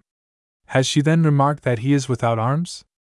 On his side, Selkirk, who had not met her for a long time, seemed to have forgotten his former aversion. At all events, is she not the most intelligent being chance has placed near him? He remembers that, in the ship, she obeyed the voice, the gesture of the captain, and that her tricks amused the whole crew. This resemblance to the human form, which he at first disliked, now awakens in him ideas of indulgence and peace. He reproaches himself with having treated her so brutally, when the poor animal, who alone had accompanied him into exile, at first accosted him with a caress. And now she returns, laying aside all ill will, forgetting even the wound which she received from him in an impulse of irritation and hatred, of which she was not the object, for which she ought not to be responsible. He therefore makes to her a little sign with the head, Marimonda replies by winks of the eye and motions of the shoulders, which Selkirk thinks not wholly destitute of grace. He rises and approaches her, saluting her with an amicable gesture. She awaits him, chattering with her teeth and lips with an expression of joy. Selkirk gently passes his hand over her forehead and neck, calling her by name. Then he starts for his habitation, and Marimonda follows him. The man and the monkey have just been reconciled. Both were tired of their isolation. Chapter 7 A tete a tete dot, the monkey's goblet dot, the palace dot, a removal dot, winter under the tropics, plans for the future dot, property dot, a burst of laughter dot, misfortune not far off. Tranquility of mind has returned to our solitary. Now, his reveries are more pleasant and less prolonged. His walks through the woods, his moments of repose during the heat of the day seem more endurable since something, besides his shadow, keeps him company. He has resumed his taste for labor since there is somebody to look at him. Speech has returned to him since somebody replies to his voice. This somebody, this something, is Marimonda. Marimonda is now the companion of Selkirk, his friend, his slave. She seems to comprehend his slightest gestures and even his ennui. To amuse him, she resorts to a thousand expedients, a thousand tricks of the agility peculiar to her race. She goes, she comes, she runs, she leaps, she bounds, she chatters at his side. She tries to people his solitude, to make a rustling around him. She brings him his pipes, rocks him in his hammock, and for all these cares, all this attention, demands only a caress, which is no longer refused. She is often a spectator of her master's repasts, sometimes even shares them. This was at first a favor, afterwards a habit, as in the case of honest countrymen, who, secluded from the world, by degrees admit their servants into their intimacy. Selkirk had not to fear the importunate, unexpected visit of a neighbor or a curious stranger. So it is in the open air, on the lattice table, in the shade of his great mimosa, that these repasts in common take place. The master occupies the bench, the servant humbly seats herself on the stool, ready, at the first signal, to leave her place and assist in serving. Have we not seen in India orangutans trained to perform the office of domestics? And Marimonda was in nothing inferior in intelligence and activity. She is now fond of the flesh of the goat, of that of the coatis and agoutis, for monkeys easily become carnivorous. But the table is also sometimes covered with the products of her hunting. If the dessert fails, she hastily interrupts her repast, leaves the master to continue his alone, buries herself in the surrounding woods, reaches in three bounds the tops of the trees, and quickly returns with a supply of fruits which he can fearlessly taste, for she knows them. Selkirk was one day a witness of the singular facility with which she could supply her wants. At the morning repast, seeing him use one of his coconuts which he had fashioned in the form of a cup to drink from, in her instinct of imitation, she had attempted to seize the cup in her turn. A look of reprimand stopped her short in her attempt whether she felt a species of humiliation at being forced to quench her thirst in the presence of her master, by going to the banks of the stream and lapping there, like a vulgar animal, or whether the reprimand had painfully affected her, she abstained from drinking and remained for some time quiet and dreamy. But at the following repast, with lifted head and sparkling eye, she resumed her place on the stool, provided with a goblet. A goblet belonging to her, lawfully obtained by her, and with an air of triumph presented it to Selkirk, who, wondering, did not hesitate an instant to share with the monkey the water contained in his gourd. This goblet was the ligneous and impermeable capsule, the fruit, naturally and deeply hollowed out, of a tree called quadella. It was thus that the intelligent Marimonda, after having borrowed from the numerous vegetables of the island their leaves, to ameliorate her sufferings, to heal her wounds, their fruits for her nourishment, and even for her sports, also found means to obtain the divers utensils for housekeeping of which she stood in need. Charmed with her gentleness, her docility, the affection she seemed to bear him, Selkirk grew more and more attached to her. Winter, that is, the rainy season which usually lasts in these regions during the months of June and July, was approaching. He suffered in anticipation, from the idea that during this time his gentle companion would not be able to retain her habitual shelter, beneath the foliage of the trees, he conceived the project of giving up to her his grotto, and constructing for himself a new habitation, spacious and commodious. It is thus that our most generous resolutions, whatever we may design to do, encountering in their way personal interests, often turn to the increase of our own private welfare. At a little distance from the grotto, but farther inland, on the banks of the stream called the Linnet, there was a thicket of verdure shaded by five myrtles of from fifteen to twenty feet in height and whose stems presented a diameter more than sufficient to ensure the solidity of the edifice. Four of these myrtles formed an irregular square, the fifth arose in the midst, or nearly so, but our architect is not very particular. He already sees the principal part of his frame. The myrtles will remain in their places, their roots serving as a foundation. He removes the shrubs, the plants, the brushwood from the thicket, leaving only a heliotrope which, at a later period, may twine around his house and at evening shed its perfumes. He has become reconciled to its fragrance. He trims the trees, cuts off their tops eight feet above the ground, leaving the middle one, which is to sustain the roof, a foot higher. For this roof, reeds and palm leaves furnish all the materials. The walls, made of a solid network of young branches interwoven, and plastered with a mixture of sand, clay, and chopped rushes, he takes care not to build quite to the top, but to leave between them and the roof a little space, where the air can circulate freely through a light trellis formed of branches of the blue willow. Then, Having finished his work in less than a fortnight, he contemplates it and admires it.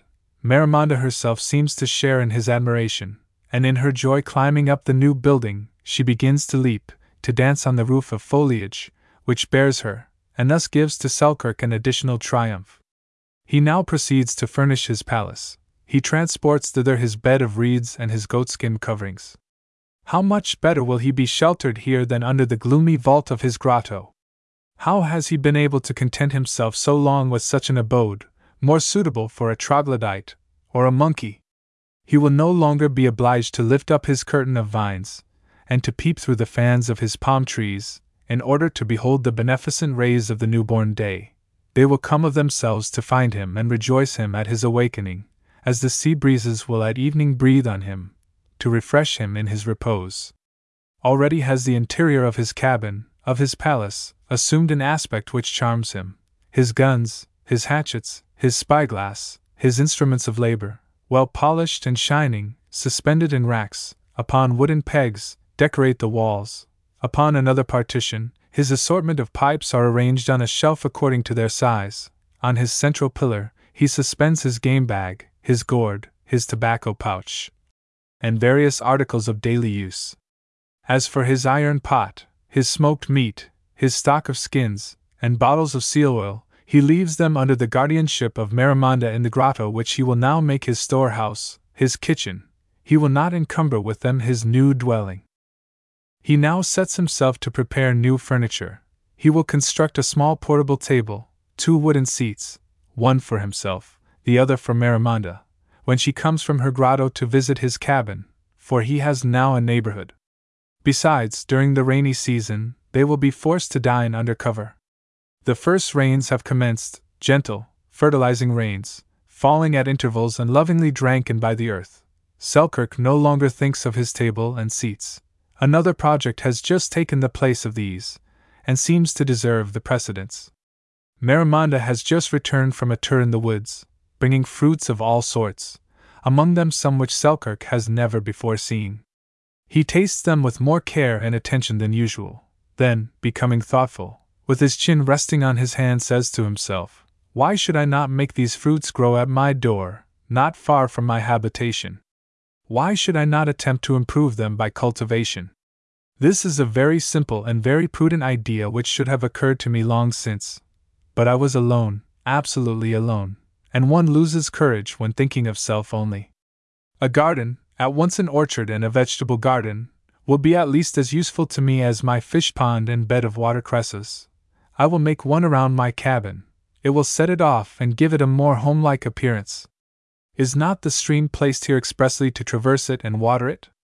Afterwards, if God assist me, I will raise little kids which will become goats and give me milk, butter, cheese. Why have I not thought of this before? It would have been too much to have undertaken at once. I shall then have tame goats. I will also have guinea pigs, agoutis, and coatis. My house shall be enlarged. I will have a farm, a dairy. But the time has not yet come. Let us first prepare the garden. Why has it not been already prepared? I am impatient to render the earth productive, fruitful by my cares, to walk in the shade of the trees I may plant. It seems to me that I shall be at home there, more than anywhere else. You are right, Selkirk. To possess the entire island is to possess nothing. It is simply to have permission to hunt, a right of promenade and pasture, which the other inhabitants of the island, quadrupeds or birds, can claim as well as yourself. What is property, without the power of improvement? Can the earth become the domain of a single person, when the true limits of his possessions must always be those of the field which affords him subsistence? Envy not then the happiness of the rich, they are but the transient holders and distributors of the public fortune. We possess, in reality, only that which we can ourselves enjoy, the rest escapes us, and contributes to the well being of others. Selkirk comprehends that his streams, his bank of turf, his fish pond, his bed of watercresses, his grotto, his cabin, belong to him far otherwise than the twelve or fifteen square leagues of his island.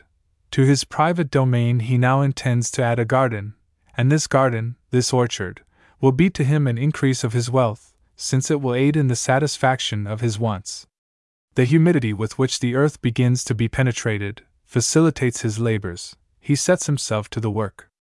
Behold him then, now armed with his hatchet, now with a wooden shovel, which he has just manufactured, clearing the ground, digging, transplanting young fruit trees, or sowing the seeds which he is soon to see spring up and prosper. Everything grows rapidly in these climates.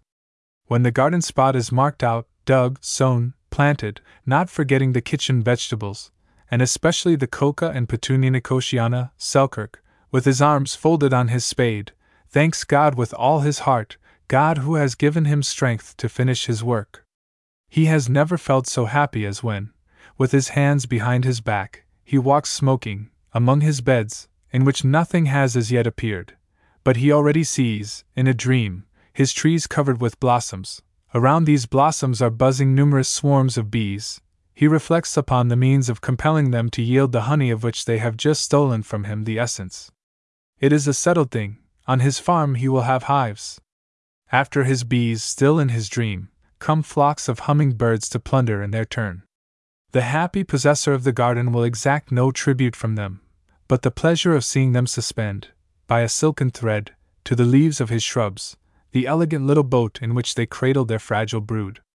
Nothing seems to him more beautiful than his embryo garden. Here, he is more than the monarch of the island, he is a proprietor. Thanks to the garden, Selkirk sees with resignation the two long months of the rainy season pass away. When the heavy torrents render the paths impassable, he consoles himself by thinking that they aid in the germination of his seeds, in the rooting of his young plants. Sometimes, between two deluges, he can scarcely find time to procure himself sufficient game, what matters it? He lives on his provisions, he is forcibly detained within. But has he not now good cheer, good company, and occupation, during his leisure hours? It is now that he completes his furniture. His table and his seats finished, he undertakes to provide for another want, equally indispensable. Worn out by the weather, and by service, his garments are becoming ragged. He must shield himself from the humidity of the air, where shall he procure materials? Has he not the choice between sealskins and goatskins?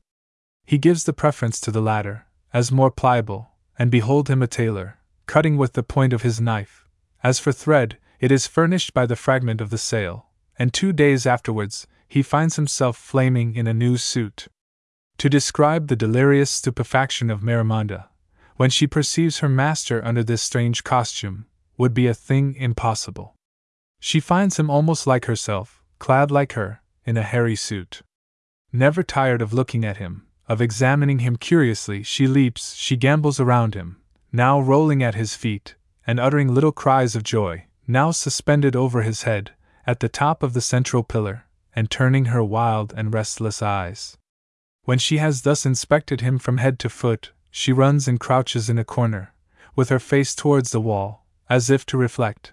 Then, whirling about, returns towards him, picks up on the way the garment he has just laid aside, looking alternately at this and at the other, very anxious to know which of the two really made a part of the person. After having enjoyed for a few moments the surprise and transports of his companion, Selkirk takes his Bible and his pipe, and placing the book on the table, bends over it, preparing to read and to meditate. But whether in consequence of her joyous excitement, or whether she is emboldened by the species of fraternity which costume establishes between them, Marimonda, without hesitation, directs herself to the little shelf, chooses from it a pipe in her turn, places it gravely between her lips, astonished at not seeing the smoke issue from it in a spiral column, and with an important air, still imitating her master, comes to sit opposite him, with her brow inclined, and her elbow resting on the table. Willingly humoring her whim, Selkirk takes the pipe from her hands, fills it with his most spicy tobacco, lights it, and restores it to her. Hardly has Marimonda respired the first breath, when suddenly letting fall the pipe, overturning the table, emitting the smoke through her mouth and nostrils, she disappears, uttering plaintive cries, as if she had just tasted burning lava. At sight of the poor monkey, thus thrown into confusion, Selkirk, for the first time since his residence in the island, laughs so loudly that the echo follows the fugitive to the grotto, where she had taken refuge, and is prolonged from the grotto to the oasis, from the oasis to the summit of the discovery. The exile has at last laughed, laughed aloud, and, at the same moment, a terrible disaster is taking place without his knowledge. A new war is preparing for him, in which his arms will be useless. Chapter 8 A new invasion. Dot. Selkirk joyfully meets an ancient enemy. Dot. Combat on a red cedar. Dot. A mother and her little ones. Dot. The flock. Dot. Fate in the island. Pacific combats, diversions and swings. Dot. A sail. Dot. The burning wood. Dot. Presentiments of Marimonda. The next morning the sun has scarcely touched the horizon. Selkirk is still asleep, when he is awakened by a sort of tickling at his feet.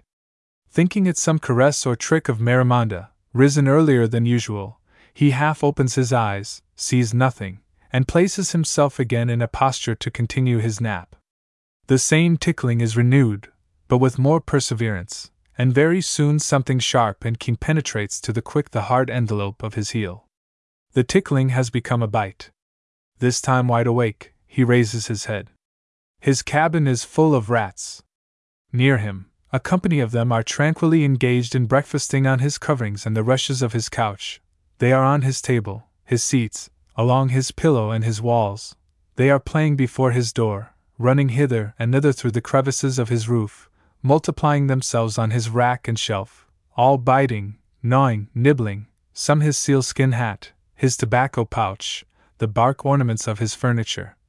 Others the handles of his tools, his pipes, his Bible, and even his powder horn. Selkirk utters a cry, springs from his couch, and immediately crushes two under his heels. The rest take flight.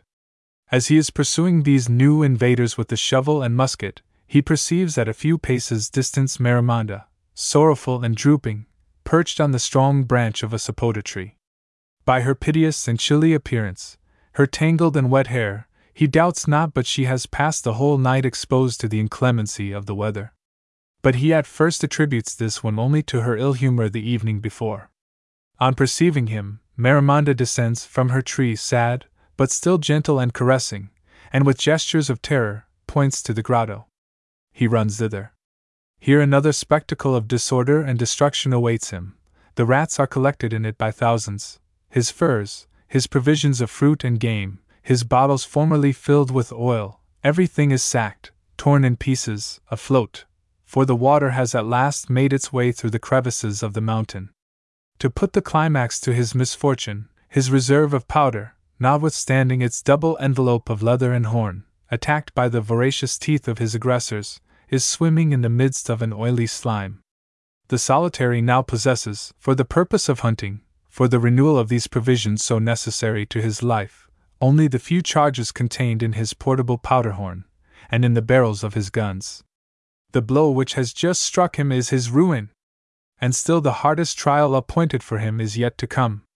In penetrating the ground, the rains of winter have driven the rats from their holes, hence their invasion of the cabin and the grotto. Against so many enemies, what can Selkirk do, reduced to his single strength? He succeeds, nevertheless, in killing some. Marimonda herself, armed with the branch of a tree, serves as an ally, and aids him in putting them to flight. But their combined efforts are ineffectual. An hour after, the accursed race are multiplying round him, more numerous and more ravenous than ever. He comprehends then what an error he has committed in the complete destruction of the wild cats which peopled the island. With the most generous intentions, how often is man mistaken in the object he pursues? We think we are ridding us of an enemy, and we are depriving ourselves of a protector. God only knows what he does, and he has admitted apparent evil, as a principle, into the admirable composition of his universe. He suffers the wicked to live. Selkirk had been more severe than God, and he repents it. If his poor cats had only been exiled, he would hasten to proclaim a general amnesty. Alas! There is no amnesty with death. But has he indeed destroyed all? Perhaps some still exist in those distant regions which have already served as a refuge for that other banished race, the seals. The rains have ceased, the storms of winter, always accompanied by overpowering heat and dense fogs, no longer sadden the island by anticipated darkness, or the gloomy mutterings of continual thunder. The sun, though Garou absorbs the remainder of the inundation, followed by Marimonda Selkirk, for the first time, has ventured to the woods and thickets between the hills beyond the shore and the false Coquimbo, when a sound, sweeter to his ear than would have been the songs of a siren, makes him pause suddenly in ecstasy. It is the mewing of a cat.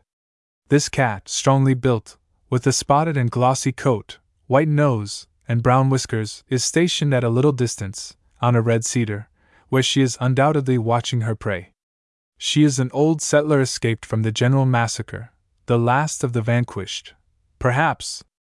Without hesitation, Selkirk clasps the trunk of the tree, climbs it, reaches the first branches.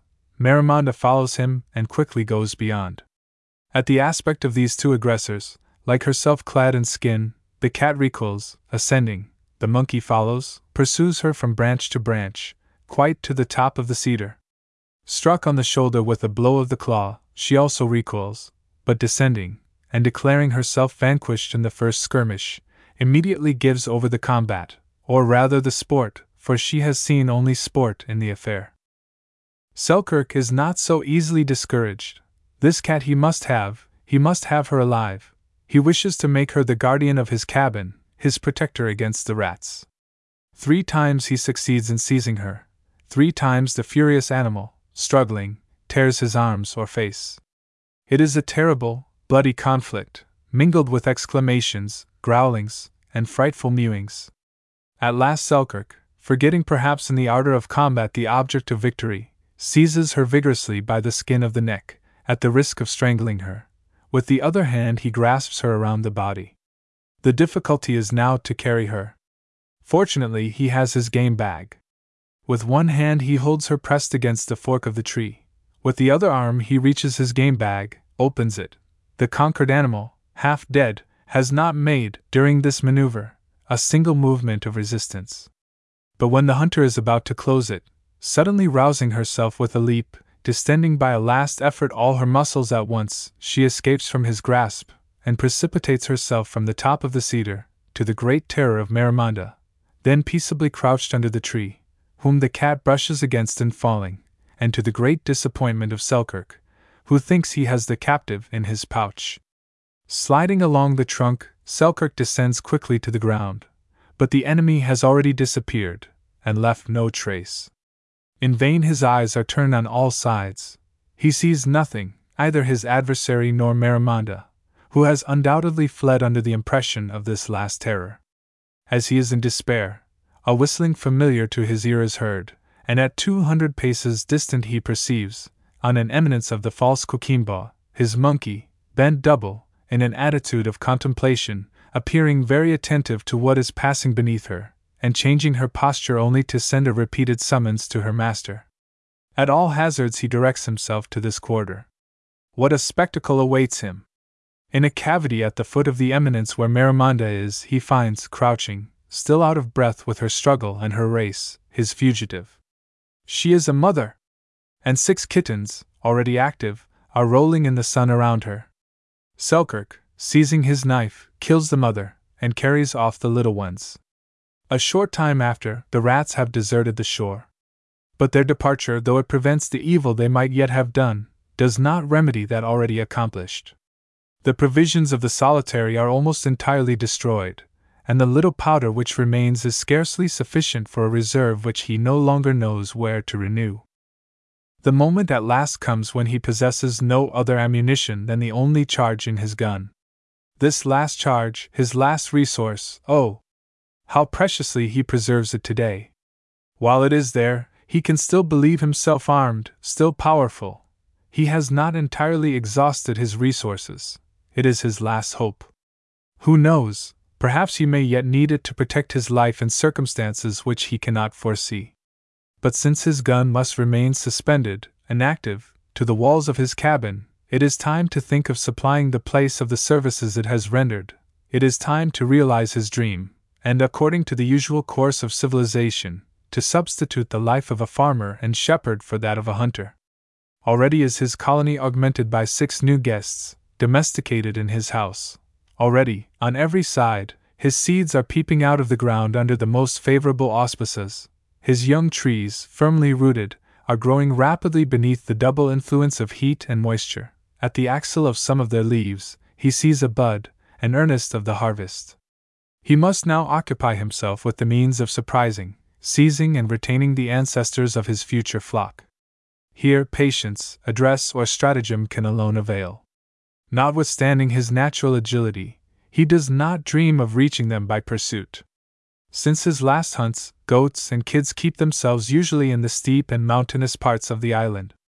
To leap from rock to rock, to attempt to vie with them in celerity and lightness appears to him, with reason, a foolish and impracticable enterprise.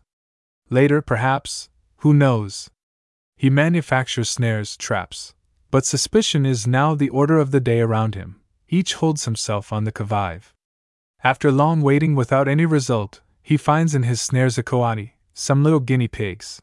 Here is one resource, undoubtedly, but he aims at higher game, and the kids will not allow themselves to be taken by his baits. He remembers then that in certain parts of America, the hunters, in order to seize their prey living, have recourse to the lasso, a long cord terminated by a slip noose, which they know how to throw at great distances, and almost always with certainty. With a thread which he obtains from the fibers of the aloe, with narrow strips of skin, closely woven, he composes a lasso more than fifty feet long. He tries it, he exercises it now against a tuft of leaves detached from a bush, now against some projecting rock. Afterwards, he tries it upon Marimonda, who often enough, by her agility and swiftness, puts her master at fault. In the interval of these preparatory exercises, Selkirk occupies himself with the construction of a latticed enclosure, destined to contain the flock which he hopes to possess. He makes it large and spacious, that his young cattle may bound and sport at their ease, high, that they may respect the limits he assigns them. In one corner, supported by solid posts, he builds a shed, simply covered with branches, that his flock may there be sheltered from the heat of the day. The enclosure and the shed, together with his garden, form a new addition to his great settlement. When his kids shall have become goats, when the epoch of domesticity shall have arrived for them, when they shall have contracted habits of tameness, when they have learned to recognize his voice, then, and then only, will he permit them to wander and browse on the neighboring hills, under the direction of a vigilant guardian. This guardian, where shall he find? Why may it not be Marimonda? Marimonda, to whose intelligence he knows not where to affix bounds. Dreams, dreams, perhaps. And yet, but for dreams, but for those gentle phantoms which he creates, and by which he surrounds himself, what would sustain the courage of the solitary? When Selkirk thinks he has acquired skill in the use of the lasso, he buries himself among the high mountains situated towards the central part of his island. Several days pass amid fruitless attempts, and when the delicately carved foliage of the mimosa announces, by its folding, that night is approaching, he regains his cabin, gloomy, careworn, and despairing of the future. Meanwhile, by his very failures, he has acquired experience. One evening, he returns to his dwelling, bringing with him two young kids, with scarcely perceptible horns, and reddish skin, varied with large brown spots. Marimonda welcomes her new guests, and this evening all in the habitation breathes joy and tranquility. The week has not rolled away, when the number of Selkirk's goats exceeds that of his cats, and he takes pleasure in seeing them leap and play together in his enclosure. His mind has recovered its serenity. Yes, said he, with pride, man can suffice for himself, can depend on himself only for subsistence and welfare. Am I not a striking proof? Did not all seem lost for me, when an unforeseen catastrophe destroyed the remnant of the provision of powder which I owed to the pity of that miserable captain? Ah! Undoubtedly, according to his hateful calculations, he had limited the term of my life to the last charge which my gun should contain. This last charge is still there. Of what use will it be to me? Why do I need it? Are not my resources for subsistence more certain and numerous today than before? What then is wanting? The society of a Stradling and his fellows? God keep me from them. The best member of the crew of the brig Swordfish came away when I did. I have received from Marimonda more proofs of devotion than from all the companions I have had on land and on sea. What have I to regret? I am well off here, May God keep me in repose and health. After this sally, he thought of his hives, which were still wanting, and of the methods to be employed to seize a swarm of bees. A month after, Selkirk, who religiously kept his reckoning on the margin of his Bible, resolved to celebrate the new year. It was now the 1st of January, 1706. On this day he dined, not in his cabin, nor under his tree, but in the middle of the enclosure, surrounded by his family. Fruits and good cheer were more abundant than usual. Marimonda, as was her custom, dined at the same table with himself. The cats shared in the feast. The goats roved around, stretching up to gaze with their blue eyes on the baskets of fruits, and returning to browse on the grass beneath the feet of the guests. Selkirk, as the master of the house, and chief of the family, generously distributed the provisions to his young and frolicsome republic, and Marimonda assisted him as well as she could in doing the honors. After the repasts, there were races and combats. The remains of the baskets were thrown to the most skilful and the most adroit. Then came diversions and swings. Lying in his hammock, where he smoked his most excellent tobacco in his best pipe, Selkirk smilingly contemplated the capricious bounds, the riotous sports of his cats and kids, their graceful postures, their fraternal combats, in which sheathed claws and the inoffensive horn were the only weapons used on either side. To give more variety to the fate, Marimonda develops all the resources of her daring suppleness. She leaps from right to left, clearing large spaces with inconceivable dexterity. Attaining the summit of a tree, she whistles to attract her master's attention, then, with her two forepaws clasped in her hind ones, she rolls herself up like a ball and drops on the ground. The foliage crackles beneath her fall, which seems as if it must be mortal. For her, this is only sport. Without altering the position of her limbs, she suddenly stops in her rapid descent, by means of her prehensile tail, that fifth hand, so powerful, with which nature has endowed the monkeys of America. Then, suspended by this organ alone, she accelerates her motions to and fro with incredible rapidity, quickly unwinds her tail from the branch by which she is suspended, and with a dart, traversing the air as if winged, alights at a hundred paces distance on a vine, which she instantly uses as a swing. Selkirk is astonished. He applauds the tricks of Marimonda, the sports and combats of his other subjects. Meanwhile, his eyes having turned towards the sea, his brow is suddenly overclouded. At the expiration of a few moments of an uneasy and agitated observation, he utters an exclamation, springs from his hammock, runs to his cabin, then to the shore, where he prostrates himself with his hands clasped and raised towards heaven. He has just perceived a sail. Provided with his glass, he seeks the sail upon the waves, he finds it. It is without doubt a bark, said he to himself a bark from the neighboring island, or some point of the continent, and looking again through his copper tube, he clearly distinguishes three masts well rigged, decorated with white sails, which are swelling in the east wind, and gilded by the oblique rays of the declining sun. It is a brig. The Swordfish, perhaps. Yes, Stradling has prolonged his voyage in these regions. The time which he had fixed for my exile has rolled away. He is coming to seek me. May he be blessed. The movement which the brig made to double the island had increased more and more the hopes of Selkirk, when the Spanish flag, hoisted at the stern, suddenly unfolded itself to his eyes. The enemy! exclaimed he, woe is me! If they land on this coast, whither shall I fly, where conceal myself? In the mountains. Yes, I can there succeed in escaping them. But the wretches! They will destroy my cabin, my enclosure, my garden, the fruit of so much anxiety and labor. And with palpitating heart, he again watches the maneuvers of the brig. The latter, having tacked several times, as if to get before the wind, hastily changed her course and stood out to sea. Selkirk remained stupefied, overwhelmed. These are Spaniards, murmured he, after a moment's hesitation. What matters it? Am I now their enemy? I am only a colonist, an exile, a deserter from the English Navy. They owe me protection, assistance, as a Christian. If they required it, I would serve on board their vessel. But they have gone.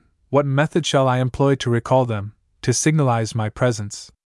There was but one it was to kindle a large fire on the shore or on the hill. He needs hewn wood, and his supplies are exhausted. What is to be done? For an instant, in his disturbed mind, the idea arises to tear the lattice work from his enclosure, the pillars and the roof from his shed, to pile them around his cabin and set fire to the whole. This idea he quickly repulses, but it suffices to show what passed in the inner folds of the heart of this man, who had just now forced himself to believe that happiness was yet possible for him. On farther reflection, he remembers that behind his grotto, on one of the first terraces of the mountain, there is a dense thicket, where the trees, embarrassed with vines and dried briars, closely interwoven, calcined by the burning reflections of the sun on the rock which surrounds them, present a collection of dead branches and moldy trunks, scarcely masked by the semblance of vegetation. Thither he transports all the brands preserved under the ashes of his hearth.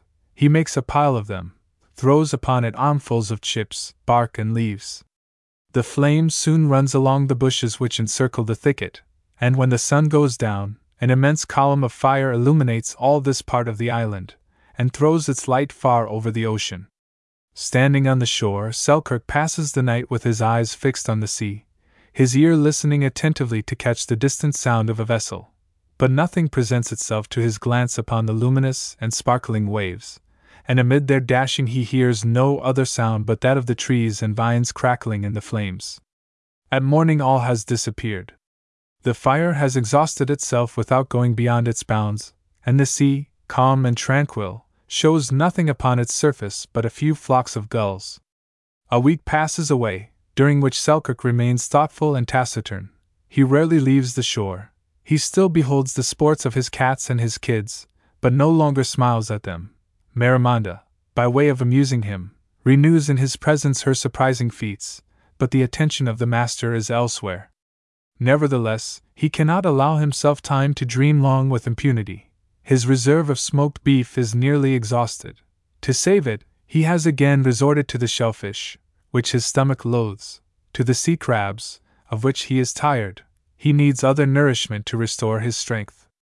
He shakes off his lethargy, takes his lasso, his game bag. His plan now is not to hunt the kids, but the goats themselves. As he is about to set out, Marimonda approaches, preparing to accompany him. In his present frame of mind, Selkirk wishes to be alone, and makes her comprehend, by signs, that she must remain at home and watch the flock. But this time, contrary to her custom, she does not seem disposed to obey. Notwithstanding his orders, she follows him, stops when he turns, recommences to follow him, and by her supplicating looks and expressive gestures, seeks to obtain the permission which he persists in refusing. At last Selkirk speaks severely, and she submits, still protesting against it by her air of sadness and depression. Was this, on her part, caprice or foresight? No one has the secret of these inexplicable instincts, which sometimes reveal to animals the presence of an invisible enemy, or the approach of a disaster. At evening, Selkirk had not returned. Marimonda passed the night in awaiting him, uttering plaintive cries. On the morrow the morning rolled away, then the day, then the night, and the cabin remained deserted, and Marimonda in vain scaled the trees and hills in the neighborhood to recover traces of her master. What had become of him? Chapter 9 The Precipice Dot, a dungeon in a desert island dot, resignation dot, the passing bird dot, the browsing goat dot, the bending tree dot, attempts at deliverance. Success dot, death of Marimonda, in that sterile and mountainous quarter of the island to which he has given the name of Stradling, that name, importing to him misfortune, Selkirk, venturing in pursuit of a goat, has fallen from a precipice. Fortunately, the cavity is not deep. After a transient swoon, recovering his footing, experiencing only a general numbness, and some pain caused by the contusions resulting from his fall, he bethinks himself of the means of escape. But a circle of sharp rocks, contracting from the base to the summit, forms a tunnel over his head. No crevice, no precipitous ledge, interrupts their fatal uniformity. Only around him some platforms of sandy earth appear. He digs them with his knife, to form steps. Some fragments of roots project here and there through the interstices of the stones. He hopes to find a point of support by which to scale these abrupt walls. The little solidity of the roots, which give way in his grasp, his sufferings, which become more intense at every effort, these thousand rocky heads bending at once over him, all tell him plainly that it will be impossible for him to emerge from this hole, that it is destined to be his tomb.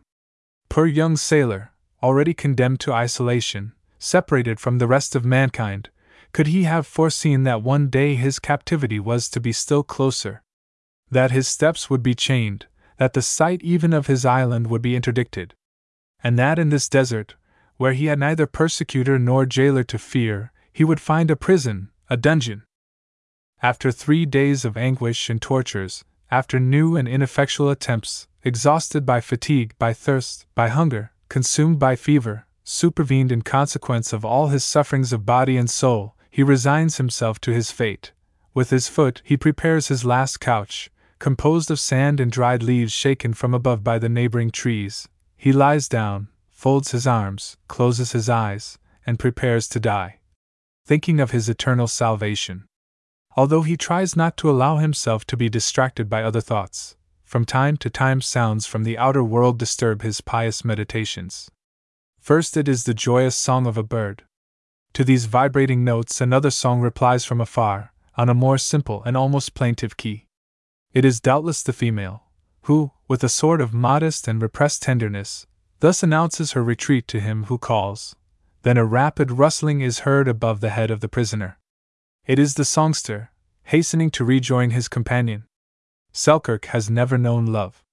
Once, perhaps, in a fit of youth and delirium, and it was this false love which tore him from his studies, from his country. Ah! Why did he not remain at Largo, with his father? Today he also would have had a companion. In that smiling country where coolness dwells, where labor is so easy, life so sweet and calm, the paternal roof would have sheltered his happiness. Oh! The joys of his infancy! His green and sunny Scotland! The regrets which arise in his heart he quickly banishes, his dear remembrances he sacrifices to God, he weaves them into a fervent prayer. Very soon an approaching bleeding rouses him again from his abstractions. A goat, with restless eye, has just stretched her head over the edge of the precipice, and for an instant fixes on him her astonished glance. Then, as if reassured, defying his powerlessness, with a disdainful lip she quietly crops some tufts of grass growing on the verge of the tunnel. On seeing her, Selkirk instinctively lays his hand on the lasso which is beside him. If I succeed in reaching her, in catching her, said he, her blood will quench the thirst which devours me, her flesh will appease my hunger. But of what use would it be? Whence can I expect aid and succor for my deliverance? This would then only prolong my sufferings and throwing aside the end of the lasso which he has just seized, he again folds his arms on his breast, and closes his eyes once more. I know not what stoical philosopher, Atticus, I believe, a prey to a malady which he thought incurable, had resolved to die of inanition. At the expiration of a certain number of days, abstinence had cured him, and when his friends, in the number of whom he reckoned Cicero, exhorted him to take nourishment, persisting in his first resolution, of what use is it, said he also, must I not die sooner or later? Why should I then retrace my steps, when I have already traveled more than half the road? Selkirk had more reason than Atticus to decide thus. Besides, his friends, where are they, to exhort him to live? Friends, has he ever had any? Night comes, and with the night a terrific hurricane arises.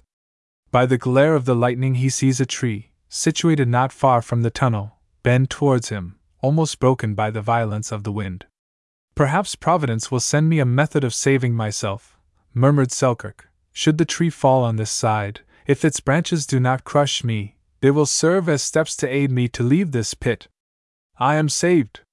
But the tree resists the storm, which passes away, carrying with it the last hope of the captive. Towards the morning of the fourth day, his fever has ceased. The tortures of hunger and thirst are no longer felt. The complete annihilation of his strength is to him a kind of relief. Sleep seizes him, and with sleep he thinks death must come. Soon, in his dream, in a hallucination springing undoubtedly from the weakness of his brain, plaints, confused and distant groans, reach him from different points of the island. These sorrowful cries, almost uninterrupted, afterwards approach, and are repeated with increasing strength. He awakes, he listens, the bushes around him crackle and rustle, even the earth emits a dull sound, as beneath the bounding of a goat. The cries are renewed and become more and more distinct, like the sobs of a child. Selkirk puts his hand to his forehead.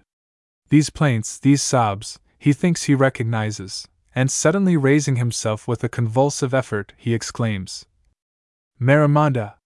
And Marimonda runs at her master's voice, changes, on seeing him, her cries of distress for cries of joy, leaps and gambols on the edge of the cavity, and quickly finding a way to join him, suspends herself by her tail to one of the branches on the verge, and springs to his side. Then contortions, caresses, winks of the eyes, motions of the head, whining, whistling, succeed each other. She rolls before him, embraces him closely, seeking by every method to supply the place of that speech which alone is wanting, and which she almost seems to have. Good Marimonda! Her humid and shivering skin, her bruised and bleeding feet, her inflamed eyes, plainly tell Selkirk how long she has been in search of him, how she has watched, run, to find him, and not finding him, what she has suffered at his absence. Her first transports over, by his pale complexion, by his dim eye, she quickly divines that it is want of food which has reduced him to this condition. Swift as a bird, she climbs the sides of the tunnel. She repeatedly goes and returns, bringing each time fruits and canes full of savory and refreshing liquid. It is precisely the usual hour for their first repast, and once more they can partake of it together. Revived by this repast, by the sight of his companion in exile, Selkirk recovers his ideas of life and liberty. This abyss, from which she ascends with so much facility, who knows but with her aid he may be able in his turn to leave it? He remembers his lasso. He puts one end of it into Marimonda's hand. It is now necessary that she should fix it to some projection of the rock, some strong shrub, which may serve as a point of support. It was perhaps presuming too much on the intelligence which nature has bestowed on the race of monkeys. At her master's orders, Marimonda would seize the end of the cord, then immediately abandon it, as she needed entire freedom of motion to enable her to scale the walls of the tunnel. After several ineffectual attempts, Selkirk, as a last resort, decided to encircle Marimonda with the noose of the lasso, and by a gesture, to send her towards those heights where he was so impatient to join her. She departs, dragging after her the chain, of which he holds the other extremity. This chain, the only bridge thrown for him between the abyss and the port of safety, between life and death. With what anxiety he observes, studies its oscillations. Several times he draws it towards him, and each time, as if in reply to his summons, Marimonda suddenly reappears at the brow of the precipice, preparing to redescend. But he repulses her with his voice and gestures, and when these methods are insufficient, when Marimonda, exhausted with lassitude, seated on the verge of the tunnel, persists in remaining motionless, he has recourse to projectiles. To compel her to second him in his work, the possible realization of which he himself scarcely comprehends, he throws at her some fragments of stone detached from his rocky wall, and even the remains of that repast for which he is indebted to her. Even when she is at a distance, informed by the movements of the lasso of the direction she has taken, he pursues her still. Suddenly the cord tightens in his hand. He pulls again, he pulls with force, the cord resists. Fire mounts to his brain, his sluggish blood is quickened, his heart and temples beat violently, his fever returns, but only to restore to him, at this decisive moment, his former vigor. He hastily digs new steps in the interstices of the rock, with his hands suspending himself to the lasso, assisted by his feet, by his knees sometimes turning, grasping the projecting roots, the angles of his wall, he at last reaches the top of the cliff. Suddenly he feels the lasso stretch, as if about to break. A mist passes over his eyes, his head becomes dizzy, the cord escapes his grasp. But by a mechanical movement, he has seized one of the highest projections of the tunnel, he holds it, he climbs, he is saved. And during this perilous ascension, absorbed in the difficulties of the undertaking, attentive to himself alone, staggering, with a buzzing sound in his ears, he has not heard a sorrowful, lamentable moaning, not far from him. Dragging hither and thither after her the rope of leather and fibre of aloes, Marimonda, rather, doubtless, by chance than by calculation, had enlaced it around the trunk of the same tree which the night before, during the storm, had agitated its disheveled branches above the deep couch of the dying man. This trunk had served as a point of resistance, but during the tension, the unfortunate monkey, with her breast against the tree, had herself been caught in the folds of the lasso. When Selkirk arrives, he finds her extended on the ground, blood and foam issuing from her mouth, and her eyes starting from their sockets. Kneeling beside her, he loosens the bonds which still detain her. Excited by his presence, Marimonda makes an effort to rise, but immediately falls back, uttering a new cry of pain. With his heart full of anguish, taking her in his arms, Selkirk, not without a painful effort, not without being obliged to pause on the way to recover his strength, carries her to the dwelling on the shore. This shore he finds deserted and in confusion. Deprived of their daily nourishment during the prolonged absence of their master, the goats have made a passage through the enclosure. By gnawing the still green foliage which imprisoned them, the hurricane of the night has overthrown the rest. Before leaving, they had ravaged the garden, destroyed the promises of the approaching harvest, and devoured even the bark of the young trees. The cats have followed the goats. Selkirk has before his eyes a spectacle of desolation his props, his trellises, the remains of his orchard, of his enclosure, of his shed, a part even of the roof of his cabin, strew the earth in confusion around him. But it is not this which occupies him now. He has prepared for Marimonda a bed beside his own. He takes care of her, he watches over her, he leaves her only to seek in the woods, or on the mountains, the herb which may heal her. He brings all sorts, and by armfuls, that she may choose. Does she not know them better than himself? As she turns away her head, or repulses with the hand those which he presents, he thinks he has not yet discovered the one she requires, and though still suffering, though himself exhausted by so many varying emotions, he recommences his search, to summon the entire island to the assistance of Marimonda. From each of his trees he borrows a branch, from his bushes, his rocks, his streams, a plant, a fruit, a leaf, a root.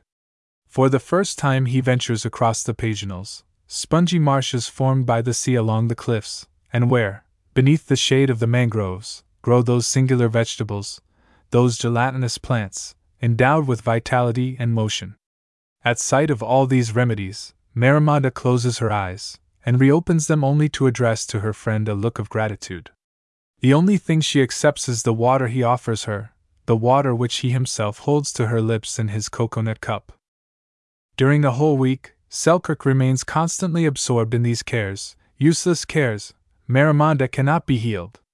In her breast, bruised by the folds of the lasso, exists an important lesion of the organs essential to life, and from time to time a gush of blood reddens her white teeth.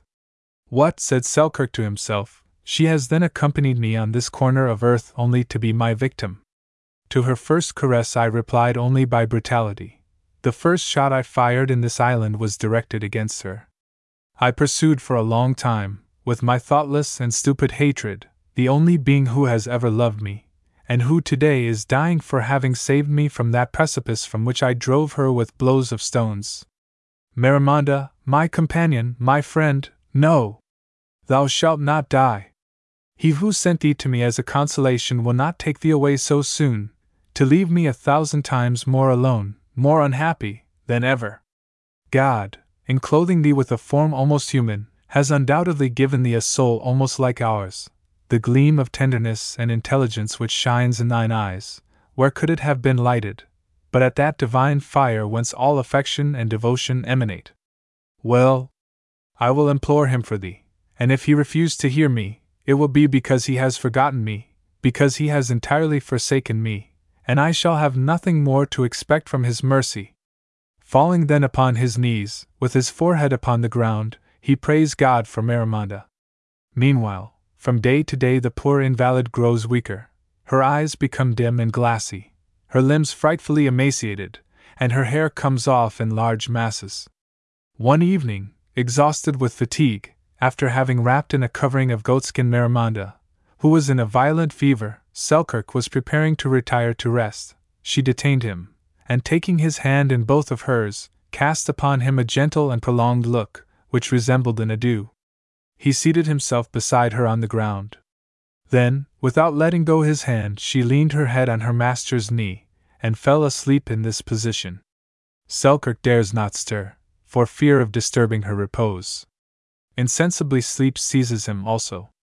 In the morning, when he awakes, the sun is illuminating the interior of his cabin. Marimonda remains in the same attitude as the evening before, but her hands are cold, and a swarm of flies and mosquitoes are thrusting their sharp trunks into her eyes and ears. She is a corpse. Selkirk raises her, uttering a cry, and after having cast an angry look towards heaven, wipes away two tears that trickle down his cheeks. Thou thoughtest thyself insensible, Selkirk, and behold, thou art weeping, thou, who hast more than once seen, with unmoistened eye, men, thy companions, in war or at sea, fall beneath a furious sword, or under the fire of batteries. Among the sentiments which honor humanity, which elevate it notwithstanding its defects, thou hadst preserved at least thy confidence in God and in His mercy, Selkirk, and today thou doubtest both. Why dost thou weep? Why dost thou distrust God? Because thy monkey is dead. Chapter 10 Discouragement. A discovery. Dot, a retrospective glance. Dot, project of suicide. Dot, the last shot. Dot, the sea serpent. Dot, the poro. Dot, a message. Another solitary. His provisions are exhausted, and Selkirk thinks not of renewing them. His settlement on the shore is destroyed, and he thinks not of rebuilding it. The fish pond, the bed of watercresses are encroached upon by sand and weeds, and he thinks not of repairing them. His mind, completely discouraged, recoils before such labors. He has scarcely troubled himself to replace the roof of his cabin. In the midst of his dreams, Selkirk had not counted enough on two terrific guests, which must sooner or later come despair and ennui. Nevertheless, he had read in his Bible this passage As the worm gnaweth the garment, and rotten is the wood, so doth the weariness of solitude gnaw the heart of man. One day, as he was descending from the oasis, where he had dug a tomb for Marimonda, he bethought himself of visiting the site of his burning wood. Around him, the earth, blackened by the ravages of the fire, presented only a naked, gloomy and desolate picture.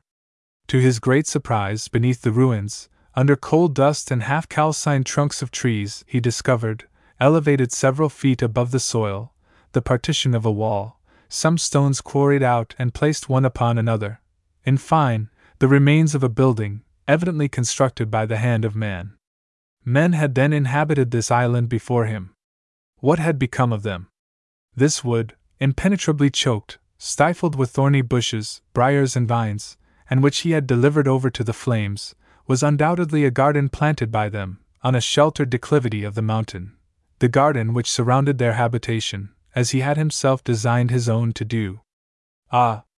If he could have but found them in the island, how different would have been his fate! But to live alone! To have no companions but his own thoughts!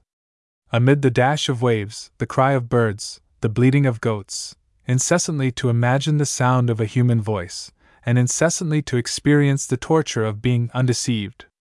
What elements of happiness has he ever met in this miserable island? When he dreamed of creating resources for a long and peaceful future, he lied to himself. A life favored by leisure would but crush him the oftener beneath the weight of thought, and it is thought which is killing him, the thought of isolation, what import to him the beautiful sights spread out before his eyes? The vast extent of sky and earth has repeated to him each day that he is lost, forgotten on an obscure point of the globe.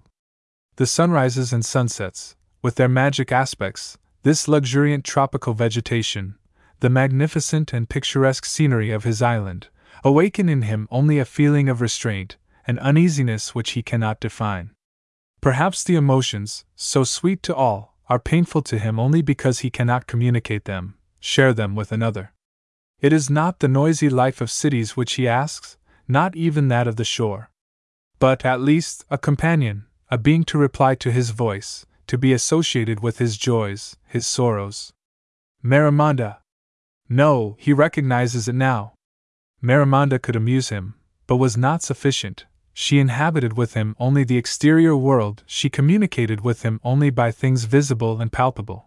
Her affection for her master, her gentleness, her admirable instinct, sometimes succeeded in lessening the distance which separated their two natures, but did not wholly fill up the interval.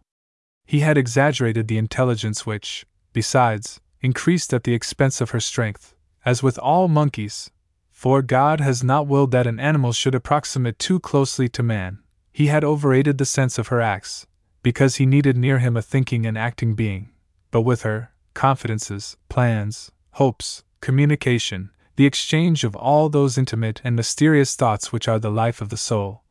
Were they possible? Even her eyes did not see like his own. Admiration was forbidden to her. Admiration, that precious faculty, which exists only for man, and which becomes extinct by isolation. How many others become extinct also? Self love, a just self esteem, that powerful lever which sustains us, which elevates us, which compels us to respect in ourselves that nobility of race which we derive from God, what becomes of it in solitude? For Selkirk, vanity itself has lost its power to stimulate. Formerly, when in the presence of his comrades at St. Andrew or of the royal fleet, he had signalized himself by feats of address or courage, a sentiment of pride or triumph had inspired him. Since his arrival in the island, his courage and address have had but too frequent opportunities of exercising themselves. But he has been excited only by want, by necessity, by a purely personal interest. Besides, can one utter an exclamation of triumph, where there is not even an echo to repeat it? After having thus painfully passed in review all of which his exile from the world had deprived him, he exclaimed, To live alone, what a martyrdom! To live useless to all, what a disgrace! What? Does no one need me? What? Our generosity, devotion, even pity, all those noble instincts by which the soul reveals itself, forever interdicted to me? This is death, death premature and shameful. Ah, why did I not remain at the foot of that precipice?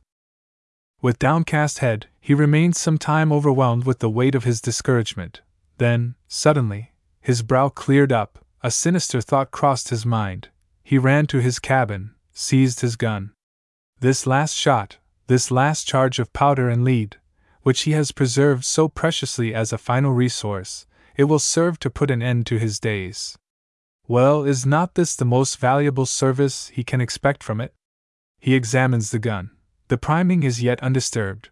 He passes his nail over the flint, leans the butt against the ground, takes off the thick leather which covers his foot, that he may be able to fire with more certainty.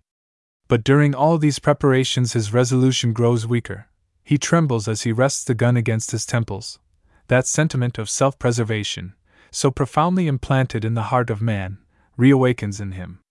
He hesitates, thrice returning to his first resolution, he brings the gun to his forehead, thrice he removes it. At last, to drive away this demon of suicide, he fires it in the air.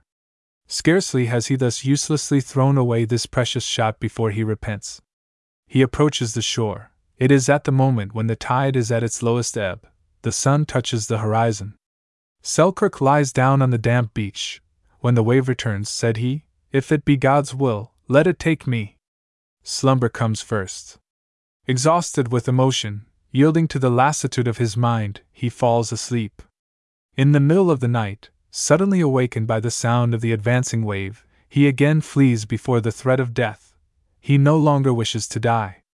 Once in safety, he turns to contemplate that immense sea which, for an instant, he had wished might be his tomb. By the moonlight, he perceives as it were a long and slender chain, which, gliding upon the crest of the waves, directs itself towards the shore.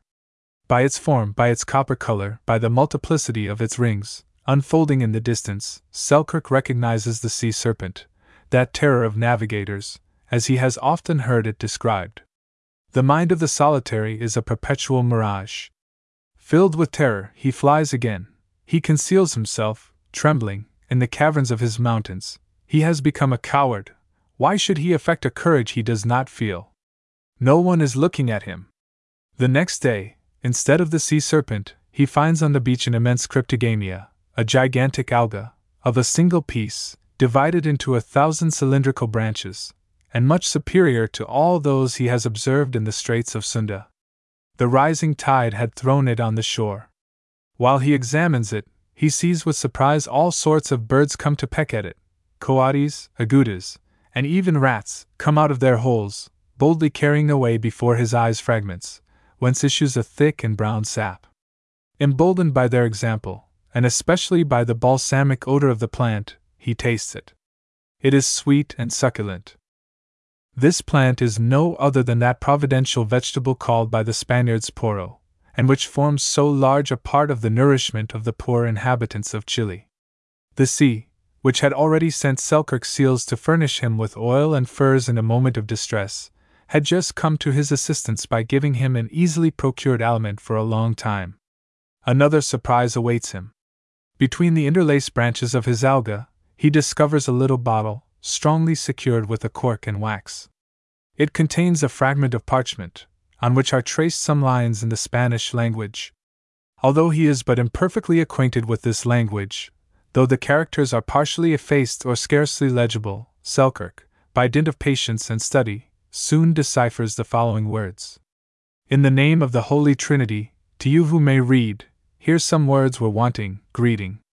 My name is Jean Gons, Gonzalve or Gonzales. The rest of the name was illegible. After having seen my two sons, and almost all my fortune, swallowed up in the sea with the vessel Fernan Cortez, in which I was a passenger, thrown by shipwreck on the coasts of the island of San Ambrosio, near Chile, I live here alone and desolate. May God and men come to my aid!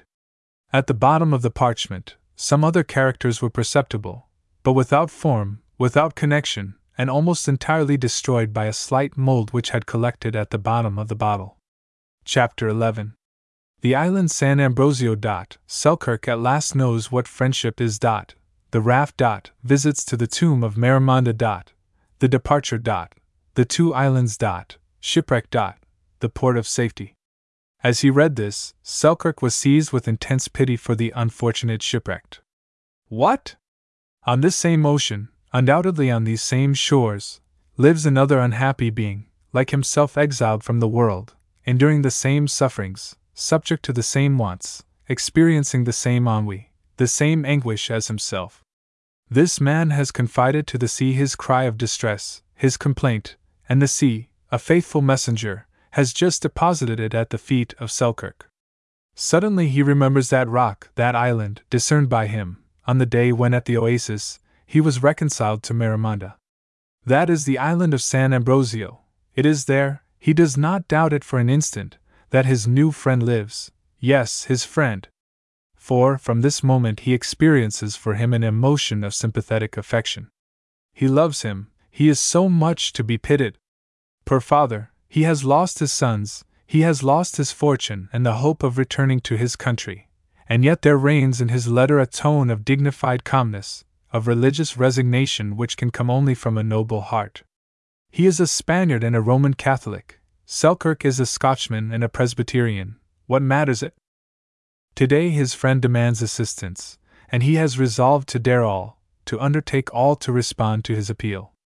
Like a lamp deprived of air, his mind has revived at this idea that he can at last be useful to others than himself. The inhabitant of San Ambrosio shall be indebted to him for an alleviation of his sorrows, for companionship in them. What is there visionary about this hope? Had he not already conceived the project of preparing a bark to explore that unknown coast? God seems to encourage his design, by sending him at once this double manna for the body and soul, the poro, which will suffice for his nourishment, and this writing, which the wave has just brought, to impose on him a duty. He immediately sets himself to the work, and obstacles are powerless to chill his generous excitement. Of the vegetable productions of the island, the red cedar and myrtle are those which grow of the largest size, but yet their trunks are not large enough to serve when hollowed out for a bark. Well, he will construct a raft. He fells young trees, cuts off their branches, rolls them to the shore, on a platform of sand, which the waves reach at certain periods. He fastens them solidly together with a triple network of plaited leather, cords woven of the fiber of the aloe, supple and tough vines. He chooses another with diverging and horizontal roots, the habitual direction taken by all the large vegetables of this island, the sand of which is covered only by two feet of earth. This shall be the mast. He plants it in the middle of the raft, where it is kept upright by its roots, knotted and interwoven with the various pieces which compose the floor. For a sail, has he not that which was left him by the swordfish? And will not his sealskin hammock serve as a spare sail? he afterwards constructs a helm, then two strong oars, that he may neglect no chance of success. He fastens his structure still more firmly by all that remains to him of his nails and bolts, and awaits the high tide to launch his skiff upon the sea. He has never felt calmer, happier, than during the long time occupied in these labors. Their object has doubled his strength. The moments of indispensable repose he has passed at the oasis, beside the tomb of Marimonda, of that Marimonda, who by her example opened to him the life of devotedness in which he has just engaged. Thence, with his eye turned upon that island where dwells the unknown friend from whom he has received a summons, he talks to him, encourages him, consoles him. He imparts to him his resolution to join him soon, and it seems as if the same waves which had brought the message will also undertake to transmit the reply. At present, Selkirk finds some sweetness in pitying evils which are not his own. He no longer dreams of wrapping himself in a cloak of selfishness. That disdainful heart, hitherto invincibly closed, at last experiences friendship, or at least aspires to do so. At last, the day arrives when the sea, inundating the marshes, bending the mangroves, reaches, on the sandy platform, one of the corners of his raft. Selkirk hastens to transport thither his hatchets, his guns, his sealskins and goatskins, his Bible, his spyglass, his pipes, his ladder, his stools, even his traps, all his riches. It is a complete removal. On taking possession of the island, he had engraved on the bark of several trees the date of his arrival. He now inscribes upon them the day of his departure. For many months his reckoning has been interrupted. To determine the date is impossible. He knows only the day of the week when the wave had entirely raised his bark, aiding himself with one of the long oars to propel it over the rocky bottom, he gained the sea. Then, after having adjusted his sail, with his hand on the helm, he turned towards his island to address to it an adieu, laden with maledictions rather than regrets. Swelled by a southeast wind, the sail pursues its course towards that other land, the object of his new desires. At the expiration of some hours, by the aid of his glass, what from the summit of his mountains had appeared to him only a dark point, a rock beaten by the waves, seems already enlarged, allowing him to see high hills covered with verdure. He has not then deceived himself. There exists a habitable land, habitable for two. It has served as a refuge to the shipwrecked man, to his friend. Ah! How impatient he is to reach this shore where he is to meet him. Several hours more of a slow but peaceful navigation roll away. He has arrived at a distance almost midway between the point of departure and that of arrival. Looking alternately at the islands Selkirk and San Ambrosio, both illuminated by the sunset, with their indefinite forms, their bases buried in the waves, their terraced summits, veiled with a light fog, they appear like the reflection of each other. But for the discovery which he had previously made of the second, he would have believed this was his own island, or rather its image, represented in the waters of the sea but in proportion as he advances towards his new conquest, it increases to his eyes, as if to testify the reality of its existence, now by a mountain peak, now by a cape. He had seen only the profile, it now presents its face, ready to develop all its graces, all its fascinations, while its rival, disdained, abandoned, becomes by degrees effaced, and seems to wish to conceal its humiliation beneath the wave of the great ocean. Suddenly, without any apparent jar, without any flaw of wind, on a calm sea, the stem of the tree serving as a mast vacillates, bends forward then on one side. The roots, which fasten it to the floor of the raft, are wrenched from their hold.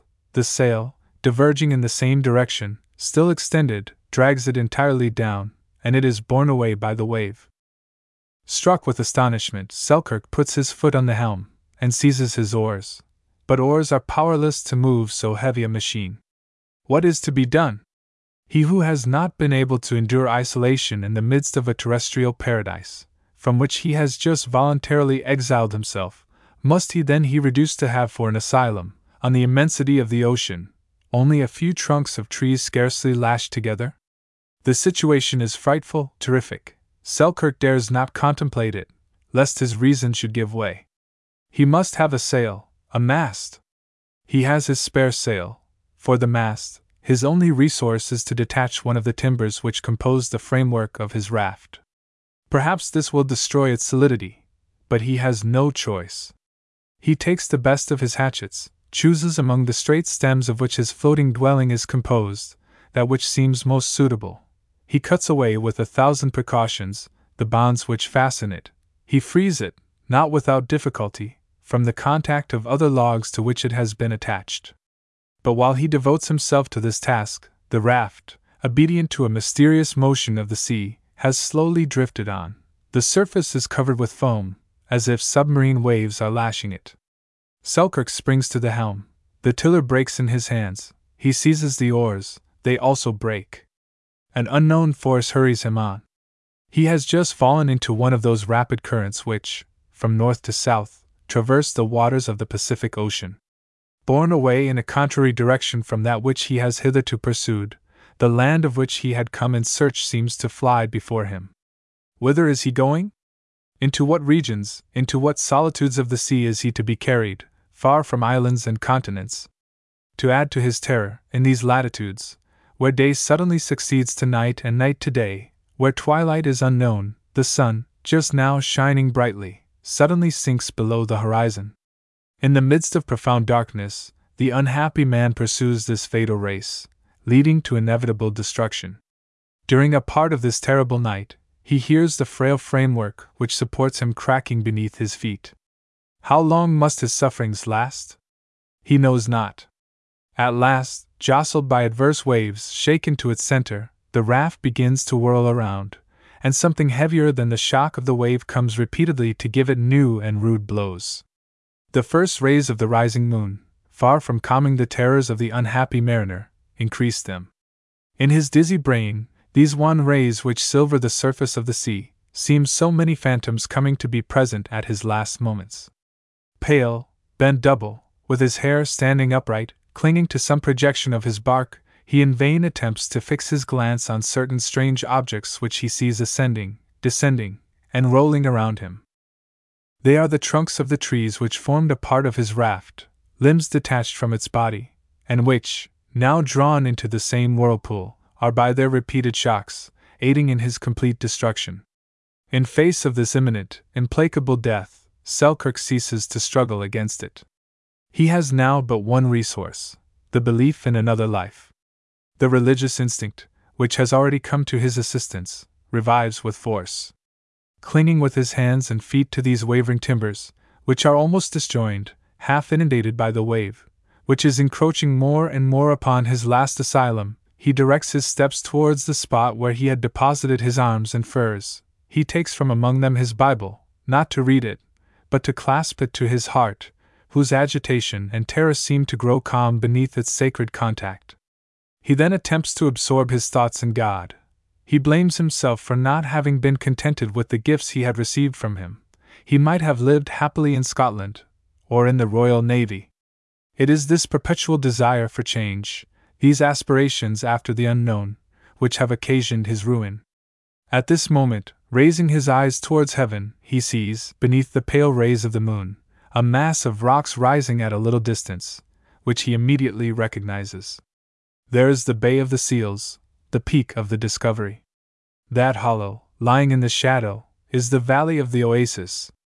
As on the first day of his arrival, on one of the steepest summits of the mountain, he perceives stationed there, immovable, like a sentinel, a goat, between whose delicate limbs shines a group of stars, celestial eyes, whose golden lids seem to vibrate as if in appeal. It is his island. He does not hesitate. Suddenly recovering all his energies, he springs from the raft, struggles with vigor, with perseverance against the current, triumphs over it, and, after prolonged efforts, at last reaches this haven of deliverance, this port of safety. He lands, fatigued, exhausted, but overcome with joy and gratitude. Profoundly thanking God from his heart, he prostrates himself, and kisses with transport the hospitable soil of this island, which, on the morning of the same day, he had cursed. Alas! Does not reflection quickly diminish this lively joy at his return and safety? From this shipwreck, poor sailor, thou hast saved only thyself, thy tools, thy instruments of labor, even thy Bible, are a prey to the sea. It is now, Selkirk, that thou must suffice for thyself. It is the last trial to which thou canst be subjected. Chapter 12 The Island of Juan Fernandez. Dot, encounter in the mountains. Dot, discussion. A new captivity. Dot, a cannon shot. Dot, Dampier and Selkirk. Dot, Massa Fuera. News of Stradling. Dot, confidences. Dot, end of the history of the Real Robinson Crusoe. Dot, Nebuchadnezzar. On the 1st of February 1709, an English vessel, equipped and sent to sea by the merchants of Bristol, after having sailed around Cape Horn, in company with another vessel belonging to the same expedition, touched alone, about the 33d degree of south latitude, at the island of Juan Fernandez, from a 110 to a 120 leagues distant from the coast of Chile. The second ship was to join her without delay. Symptoms of the scurvy had appeared on board, and it was intended to remain here for some time, to give the crew opportunity of recovering their health. Their tents pitched, towards evening, several sailors, having ventured upon the island, were not a little surprised to see, through the obscurity, a strange being, bearing some resemblance to the human form, who, at their approach, scaling the mountains, leaping from rock to rock, fled with the rapidity of a deer, the lightness of a chamois. Some doubted whether it was a man, and prepared to fire at him. They were prevented by an officer named Dower, who accompanied them. On their return to their companions, the sailors related what they had seen. Dower did not fail to do the same among the officers, and this evening, at the encampment on the shore, in the forecastle as well as on the quarterdeck, there were narratives and suppositions that would amuse an assembly of Puritans through the whole of Lent, says the account from which we borrow a part of our information. At this period, tales of the marvelous gained great credence among sailors. Not long before, the Spaniards had discovered giants in Patagonia, the Portuguese, sirens in the seas of Brazil, the French, tritons and satyrs at Martinique, the Dutch, black men, with feet like lobsters, beyond Paramaribo. The strange individual under discussion was unquestionably a satyr, or at least one of those four footed, hairy men, such as the authentic James Carter declared he had met with in the northern part of America. Some, thinking this conclusion too simple, adroitly insinuated that no one among the sailors who had met this monster had noticed in him so great a number of paws. Why four paws? Why should he not be a monopedous man, a man whose body, terminated by a single leg, cleared, with this support alone, considerable distances? Was not the existence of the monopedous man attested by modern travelers, and even in antiquity and the Middle Ages, by Pliny and St. Augustine? Others preferred to imagine in this singular personage the acephalous man, the man without a head, named by the grave Baumgarten as existing on the new continent. They had not discovered many legs, but neither had they discovered a head. Why should he have one? And the discussion continued, and not a voice was raised to risk this judicious observation. If either head nor limbs have been distinguished, it may perhaps be because he has been seen only in the dark. The next day, each wished to be satisfied. A regular hunt was organized against this phenomenon. They set out, invaded his retreat, pursued him, surrounded him, at last seized him, and the brave sailors of Great Britain discovered with stupefaction, in this monopedous, acephalous man, in this satyr, this Cercopithecus, what? A countryman, a Scotchman, a subject of Queen Anne. It was Selkirk, Selkirk, his hair long and in disorder, his limbs encased in fragments of skins, and half deprived of his reason. His island was Juan Fernandez, so called by the first navigator who discovered it. This was Selkirk Island. When he was conducted before Captain Woodes Rogers, commander of the expedition, to the interrogations of the latter, the unfortunate man, with downcast look, and agitated with a nervous trembling, replied only by repeating mechanically the last syllables of the phrases which were addressed to him by the captain. A little recovered from his agitation, discovering that he had Englishmen to deal with, he attempted to pronounce some words. He could only mutter a few incoherent and disconnected sentences. Solitude, and the care of providing for his subsistence, says Paul, had so occupied his mind that all rational ideas were effaced from it. As savage as the animals, and perhaps more so, he had almost entirely forgotten the secret of articulating intelligible sounds. Captain Rogers having asked him how long he had been secluded in this island, Selkirk remained silent. He nevertheless understood the question, for his eyes immediately opened with terror, as if he had just measured the long space of time which his exile had lasted. He was far from having an exact idea of it. He appreciated it only by the sufferings he had endured there, and looking fixedly at his hands, he opened and shut them several times. Reckoning by the number of his fingers, it was twenty or thirty years, and every one at first believed in the accuracy of his calculation, so completely did his forehead, furrowed with wrinkles, his skin blackened, withered by the sun, his hair whitened at the roots, his grey beard, give him the aspect of an old man. Selkirk was born in 1680. He was then only twenty nine. After having replied thus, he turned his head, cast a troubled look on the objects which surrounded him. A remembrance seemed to awaken, and uttering a cry, stepping forward, he pointed with his finger to a cedar on his left. It was the tree on which, when he left the swordfish, he had inscribed the date of his arrival in the island. The officer Dower approached, and, notwithstanding the crumbling of the decayed bark, could still read there this inscription Alexander Selkirk, from Largo, Scotland, October 27, 1704. His exile from the world had therefore lasted four years and three months. Notwithstanding the interest excited by his misfortunes, by his name, his accent, more than by his language, Captain Rogers, an honorable and humane man, but of extreme severity on all that appertained to discipline, recognized him as a British subject, suspected him to be a deserter from the English navy, and gave orders that he should be put under guard, pending a definitive decision. The sailors commissioned to this office did not find it an easy thing to guard a prisoner who could climb the trees like a squirrel, and outstrip them all in a race.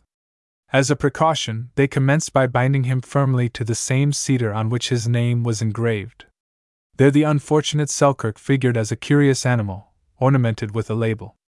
Afterwards, more for pastime than through mischief, they tormented him with questions, to obtain from him hesitating or almost senseless replies, which bewildered him much. Then they began to examine, with childish surprise, the length of his beard, of his hair and nails, the prodigious development of his muscles, his bare feet, so hardened by travel that they seemed to be covered with horn moccasins having found beneath his goatskin rags a knife, whose blade, by dint of use and sharpening, was almost reduced to the proportions of that of a penknife, they took it away to examine it. But on seeing himself deprived of this single weapon, the only relic of his shipwreck, the prisoner struggled, uttering wild howls. They restored it to him. At the hour of repast, Selkirk had, like the rest, his portion of meat and biscuit. He ate the biscuit, manifesting great satisfaction. But he, who had at first suffered so much from being deprived of salt, found in the meat a degree of saltness insupportable. He pointed to the stream. One of his guards courteously offered him his gourd, containing a mixture of rum and water. He approached it to his lips, and immediately threw it away with violence, as if it had burned him. At evening, he was transported on board. A few days after he began to acquire a taste for common food, his ideas became more definite. Speech returned to his lips more freely and clearly. But liberty of motion was not yet restored to him, a new captivity opened before him, and his irritation at this was presenting an obstacle to the complete restoration of his faculties, when God, who had so deeply tried him, came to his assistance.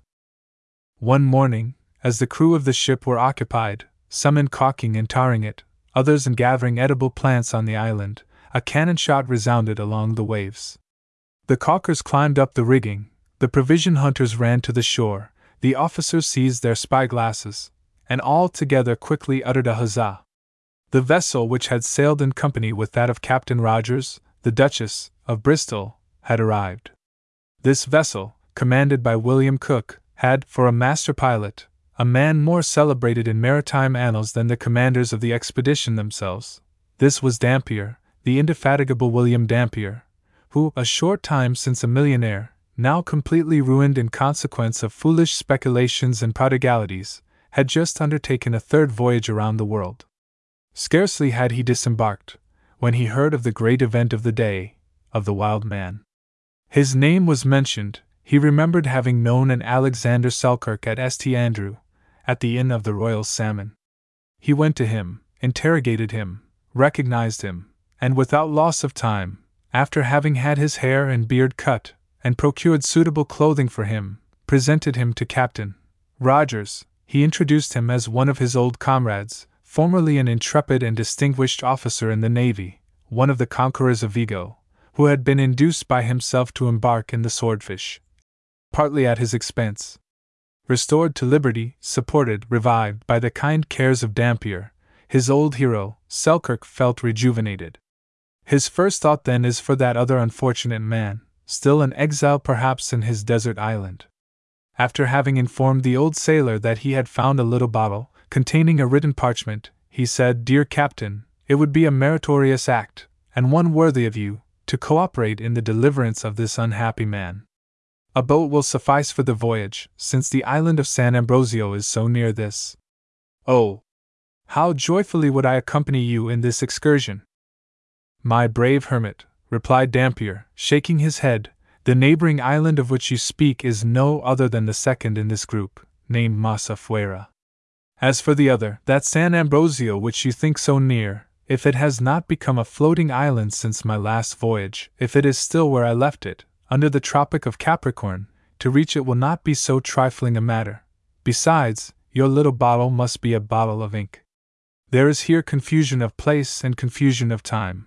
Not only is Masafuera not San Ambrosio, but this latter island, far from being a desert, as your correspondent has said, has been inhabited more than twenty years by a multitude of madmen, fishermen and pirates, potato eaters and old sailors, who, when I visited them, in 1702, politely received me with gunshots, and whose politeness I returned with cannon shots. Therefore, my boy, he who wrote to you must have been dead when you received his letter. What date did it bear? None, said Selkirk. The last lines were effaced, and he trembled at the idea of all the dangers he had run in pursuit of this friend, who no longer existed, and of a land which he had never inhabited. After having satisfied a duty of humanity, that which he had regarded as a debt contracted towards a friend, Selkirk, among other inquiries, let fall the name of Stradling. This time, it was hatred which asked information. His hatred was destined to be gratified. In pursuing his voyage, after having coasted along the shores of the Straits of Magellan, Stradling, surprised by a frightful hurricane, had seen his vessel entirely disabled. Repulsed at five different times, now by the tempest, now by the Spaniards, from the ports where he attempted to take refuge, he was thrown, near La Plata, on an inhospitable shore. Attacked, pillaged by the natives, half of his crew having perished, with the remains of his ship, he constructed another, to which he gave the name of the Cinque Ports, instead of that of the Swordfish, which it was no longer worthy to bear. This was a large pinnace, on which he had secretly returned to England. For several years past, Dampier had not heard of him. Selkirk thought himself sufficiently avenged. His present happiness silenced his past ill will. He even became reconciled to his island. Each day he traversed its diverse parts, with emotions various as the remembrances it awakened. But he was now no longer alone. Arm in arm with Dampier, he revisited these places where he had suffered so much, and which often resumed for him their enchanting aspects. His companion was soon informed of his history. When he had related what we already know, from his landing to the construction of his raft, and to his frightful shipwreck, he at last commenced, not without some mortification, the recital of his final miseries, which alone could explain the deplorable state in which the English sailors had found him. By the loss of his hatchets, his ladder, his other instruments of labor, condemned to inaction, to powerlessness, he had nothing to occupy himself with but to provide sustenance. But the sea had taken his snares along with the rest. He at first subsisted on herbs, fruits, and roots, Afterwards, his stomach rejected these crudities, as it had repulsed the fish. Armed with a stick, he had chased the agoutis, for want of agoutis, he had eaten rats. By night, he silently climbed the trees to surprise the female of the toucan or blackbird, which he pitilessly stifled over their young brood. Meanwhile, at the noise he made among the branches, this winged prey almost always escaped him. He tried to construct a ladder. By the aid of his knife alone, he attempted to cut down two tall trees. During this operation, his knife broke. Only a fragment remained. This was for him a great trial. He thought of making, with reeds and the fibers of the aloe, a net to catch birds. But all patient occupation, all continuous labor, had become insupportable to him. That he might escape the gloomy ideas which assailed him more and more, it became necessary to avoid repose, to court bodily fatigue.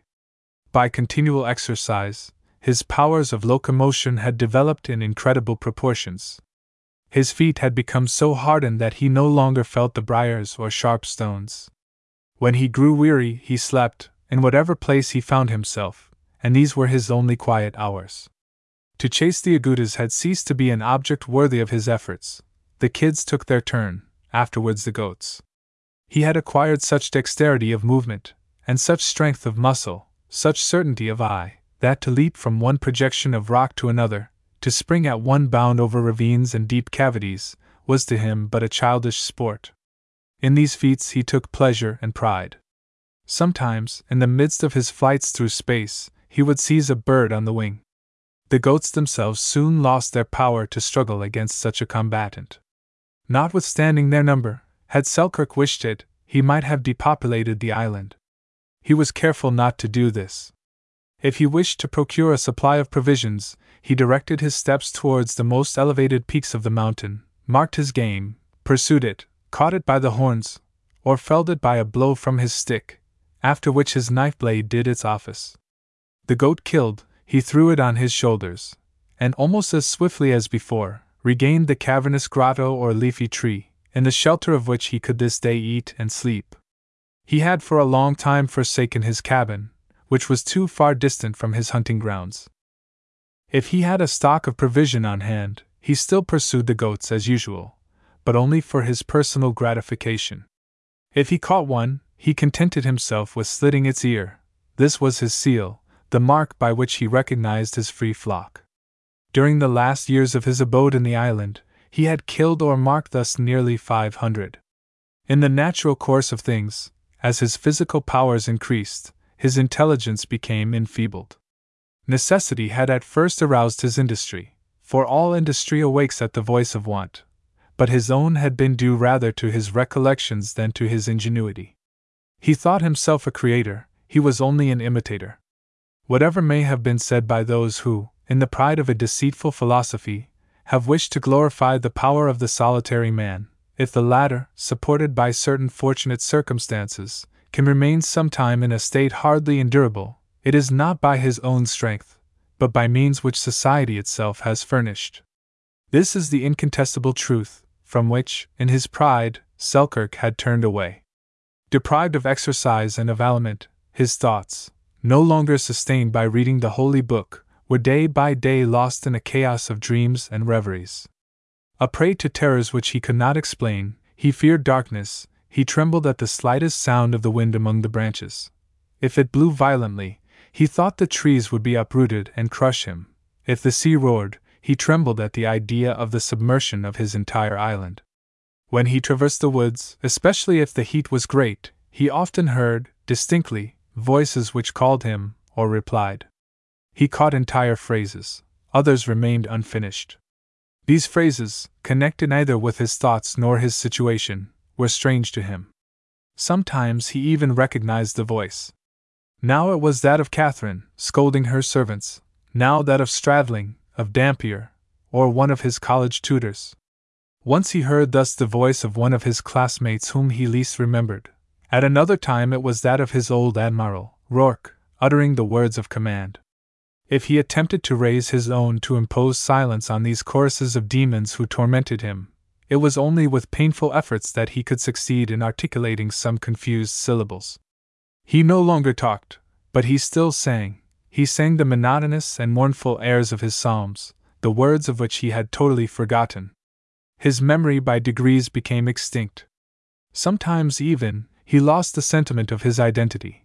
Then, at least, his state of isolation, and the memory of his misfortunes ceased to weigh upon him. He nevertheless remembered that about this time, having approached Swordfish Beach, attracted by an unusual noise there, he had seen it covered with soldiers and sailors, doubtless Spaniards. The idea of finding himself among men had suddenly made his heart beat, but when he descended the declivity of the hills in order to join them, Several shots were fired, the balls whistled about his ears, and, filled with terror, he had fled. Once more he had found himself there, but without intending it, for then he could no longer find his way, by the points of the compass, through the woods and valleys leading to the shore. Ah! How had his ancient abode changed its aspect? How many years had rolled away since he lived there? The little gravelled paths, which conducted to the grotto and the mimosa, were effaced. The mimosa, its principal branches broken, seemed buried beneath its own ruins. Of his fish pond, his bed of watercresses, not a vestige remained. His grotto, veiled, hid beneath the thick curtains of vines and heliotropes, was no longer visible. His cabin had ceased to exist, overthrown, swept away doubtless, by a hurricane. As his enclosure had been. He could discover the spot only by the five myrtles, which, disembarrassed of their roof of reeds and their plaster walls, had resumed their natural decorations, green and glossy, as if the hatchet had never touched them. At their feet, tufts of briars and other underbrush had grown up, as formerly. The two streams, the linnet and the stammerer, alone had suffered no change. The one with its gentle murmur, the other with its silvery cascades, after having embraced the lawn, still continued to flow towards the sea, where they seemed to have buried, with their waves, the memory of all that had passed on their borders. At sight of his shore, which seemed to have retained no vestige of himself, Selkirk remained a few moments, mournful and lost in his incoherent thoughts, in the midst of which this was most prominent, yet alive, already forgotten by the world. I have seen my traces disappear, even from this island which I have so long inhabited. A rustling was heard in the foliage. He raised his eyes, expecting to see Marimonda swinging on the branch of a tree.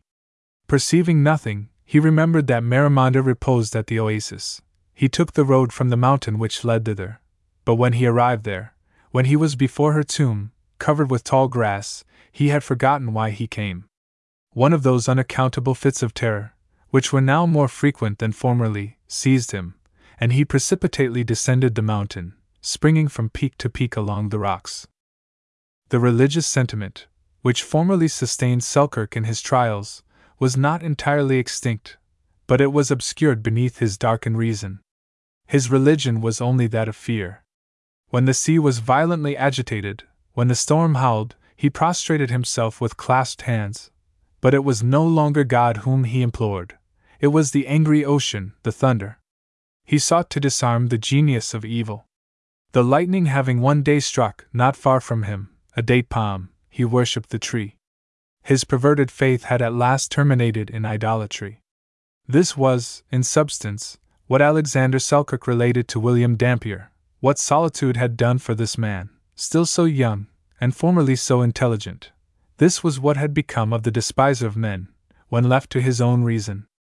Dampier listened with the most profound attention, interrupting him in his narrative only by exclamations of interest or of pity. When he ceased to speak, holding out his hand to him, he said, My boy, the lesson is a rude one, but let it be profitable to you. Let it teach you that ennui on board a vessel, even with a Stradling, is better than ennui in a desert. Undoubtedly, there are among us troublesome, wicked people, but fewer wicked than crack brained. Believe, then, in friendship, especially in mine. From this day it is yours, on the faith of William Dampier. And he opened his arms to the young man who threw himself into them. On their return to the vessel, Dampier presented to Selkirk his own Bible. The latter seized it with avidity, and, after having turned over its leaves as if to find a text which presented itself to his mind, read aloud the following passage He was driven from the sons of men, and his heart was made like the beasts, and his dwelling was with the wild asses. They fed him with grass like oxen, and his body was wet with the dew of heaven. Daniel v. 21. Conclusion Captain Rogers, in his turn, learned the misfortunes of Selkirk and became attached to him. From this moment, the sailors themselves showed him great deference. He was known among them by the name of the Governor, and this title clung to him. To do the honors of his island, the Governor one day gave to the crews of the two vessels the spectacle of one of his former hunts. Resuming his ancient costume, he returned to the high mountains, where, before their eyes, he started a goat, and darting in pursuit of it, over a thousand cliffs, sometimes clearing frightful abysses, by means of a vine which he seized on his passage, this method he owed to Marimonda, he succeeded in forcing his game to the hills of the shore. Arrived there, exhausted, panting, drawing itself up like a stag at bay, the goat stopped short.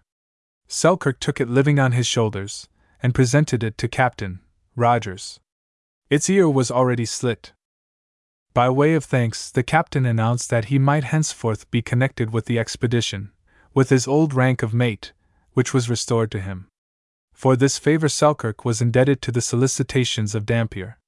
In the same vessel with Dampier, he made another three years' voyage, visited Mexico, California, and the greater part of North America, after which, still in company with Dampier, and possessor of a pretty fortune, he returned to England, where the recital of his adventures, already made public, secured him the most honorable patronage and friendship.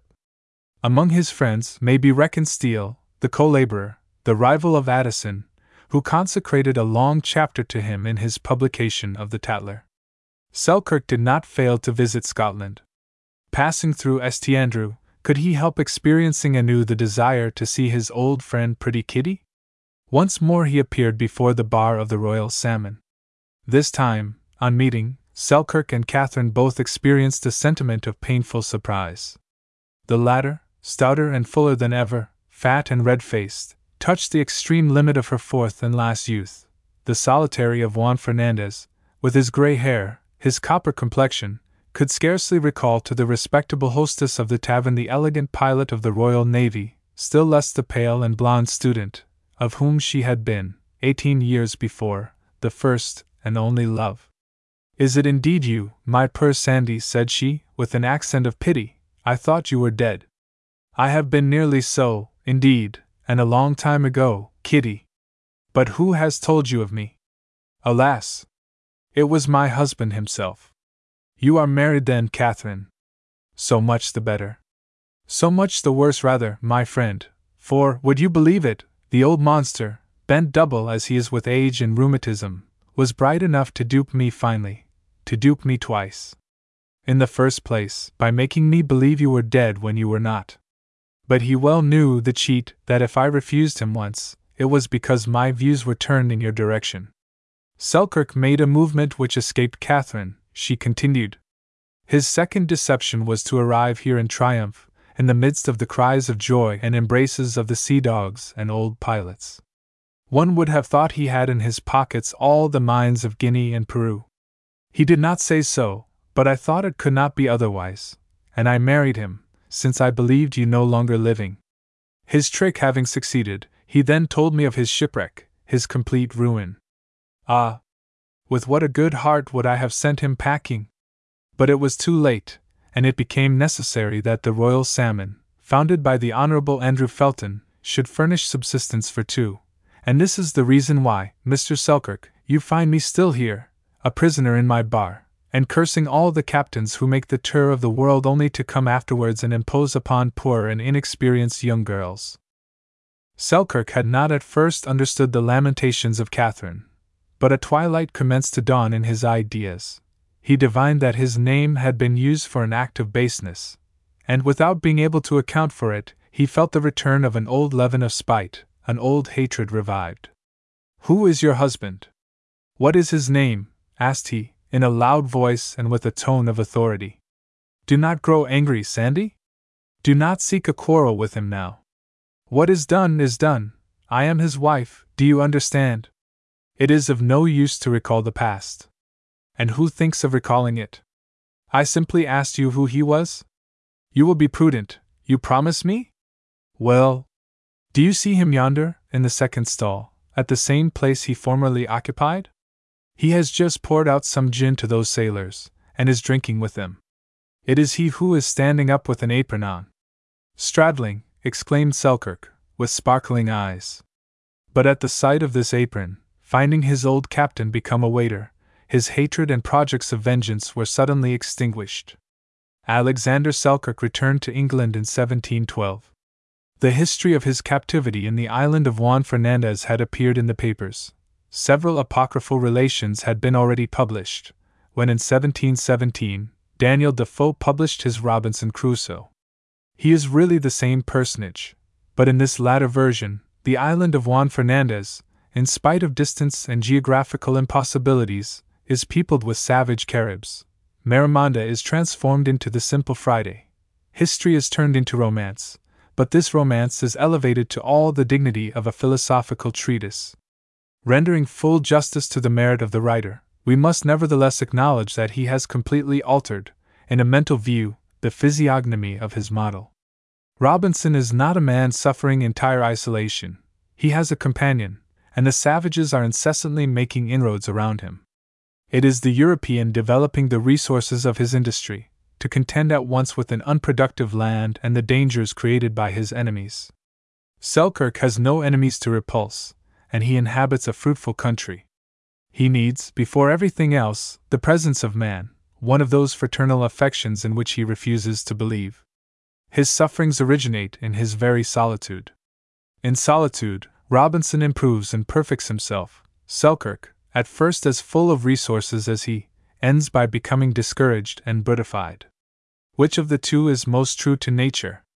The first is an ideal being, for in no quarter of the globe has there ever been found one analogous to the Robinson of Defoe. The other, on the contrary, is to be met with everywhere, denying the dependence of an isolated individual. But this dependence, even in the midst of a prodigal nature, if it is not to the honor of man, is to the honor of society at large. Notwithstanding all that has been said, the solitary is a man embrittled, vegetating, deprived of his crown. Solitude is sweet only in the vicinity of great cities. By an admirable decree of Providence, the isolated being is an imperfect being, man is completed by man. Notwithstanding the false maxims of a deceitful philosophy, it is to the social state that we owe, from the greatest to the least, the courage which animates and sustains us. God has created us to live there and to love one another. It is for this reason that selfishness is a shameful vice, a crime. It is, so to speak, an infringement of one of the great laws of nature. The end. New books and new editions. Published by Ticknor, Reed, and Fields. Henry W. Longfellow. Complete Poetical Works, Transcriber's Note, Missing Text. The six volumes mentioned below, and TR Note, missing text. The market. In two volumes, 16 MO, $2. In separate volumes, each, TR note, missing text, cents. Voices of the Night. Ballads and Other Poems. Spanish Student, a play in three acts. Belfry of Bruges and Other Poems. Evangeline, a tale of Acadie, TR note, missing text, the seaside and the fireside. The Waif. A collection of poems. Edited by T.R. Note, missing text. The Estray. A collection of poems. Edited T.R. Note, missing text. Mr. Longfellow's prose works Hyperion. A romance. In one volume. Price one dollar. Outremer. A pilgrimage beyond the sea. In one volume, 16 MO, price one dollar. Kavanagh. A tale lately published. In one volume, 16 MO, price 75 cents. Nathaniel Hawthorne's Writings. Twice Told Tales. A new edition. In two volume, 16 MO, with portrait, price $1.50. The Scarlet Letter. A romance. In one volume, 16 MO, price 75 cents. The House of the Seven Gables. In one volume, 16 MO, price $1. True Stories from History and Biography. In one volume, 16 MO, with fine engravings, price 75 cents. Whittier's Writings. Transcriber's Note. Text too damaged to reconstruct. TR Note. Oliver Wend, L. Holmes's Writings. TR Note. Text too damaged to reconstruct. Alfred Tennyson's Writings. TR Note. Text too damaged to reconstruct. TR note, Tom, as De Quincey's writings. TR note, text too damaged to reconstruct. Confessions of an English opium eater, and TR note, missing text, in one volume, 16 MO, price 75 cents. Biographical essays.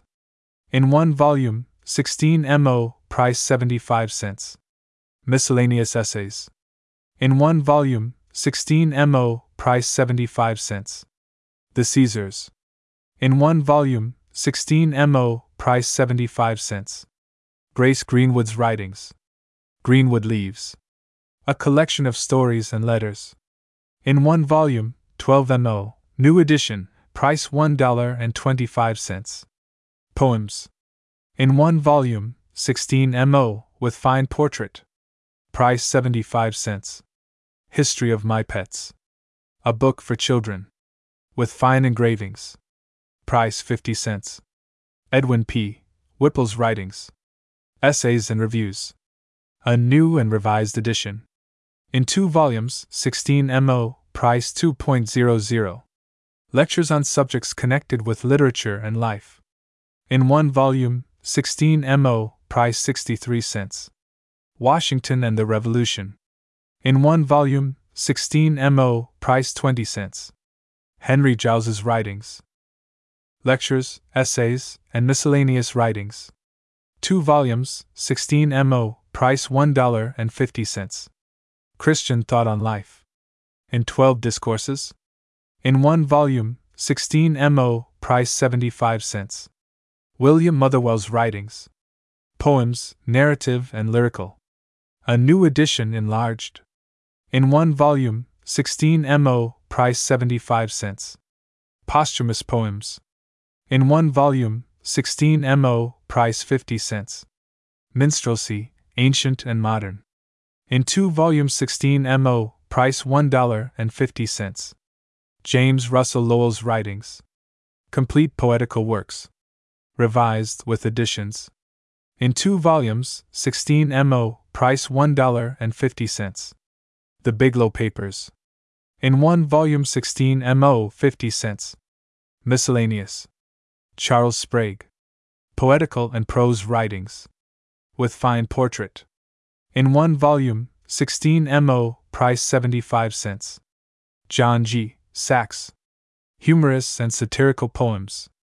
In one volume, 16 MO, price 50 cents. Robert Browning. Complete Poetical Works. In two volumes, 16 MO, price $2. Barry Cornwall. English Songs and Other Small Poems. Enlarged edition. In one volume, 16 MO, $1. Richard Monckton Milnes. Poems of Many Years. In one volume, 16 MO, price 75 cents. Goethe's Wilhelm Meister. Translated by Carlyle. In two volumes, 16 MO, price $2.50. Goethe's Faust. Translated by Hayward. In one volume, 16 MO, new edition, price 75 cents. Charles Sumner. Orations and Speeches. In two volumes, 16 MO, price $2.50. George S. Hillard. The Dangers and Duties of the Mercantile Profession. In one volume, 16 MO, price 25 cents. Horace Mann. A Few Thoughts for a Young Man. In one volume, 16 MO, price 25 cents. Henry T. Tuckerman. Poems. In one volume, 16 MO, price 75 cents. Philip James Bailey. The Angel World and Other Poems. In one volume, 16 MO, price 50 cents. F.W.P. Greenwood. Sermons of Consolation. In one volume, 16 MO, price $1. Memory and Hope. A book of poems, referring to childhood. In one volume, 8 VO, price, transcriber's note, missing text. 00. Rejected Addresses. By Horace and James Smith. In one volume, 16 MO, price 50 cents. Warreniana. By the authors of Rejected Addresses. In one volume, 16 MO, price 75 cents. Alderbrook. By Fanny Forrester. In two volumes, 12 MO, price 1.75. The Boston Book. Being specimens of metropolitan literature. In one volume, 12 MO, price $1.25. Heroines of the Missionary Enterprise. In one volume, 16 MO, price 75 cents. Angel Voices, or Words of Counsel for Overcoming the World. In one volume, 18 MO, price 38 cents. The Constitution of Man. By George Combe. 27th edition. In one volume, 12 mo, price 75 cents. Memoir of the Buckminsters, Father and Son. By Mrs. Lee. In one volume, 12 mo. Each of the above poems and prose writings may be had in various styles of handsome binding.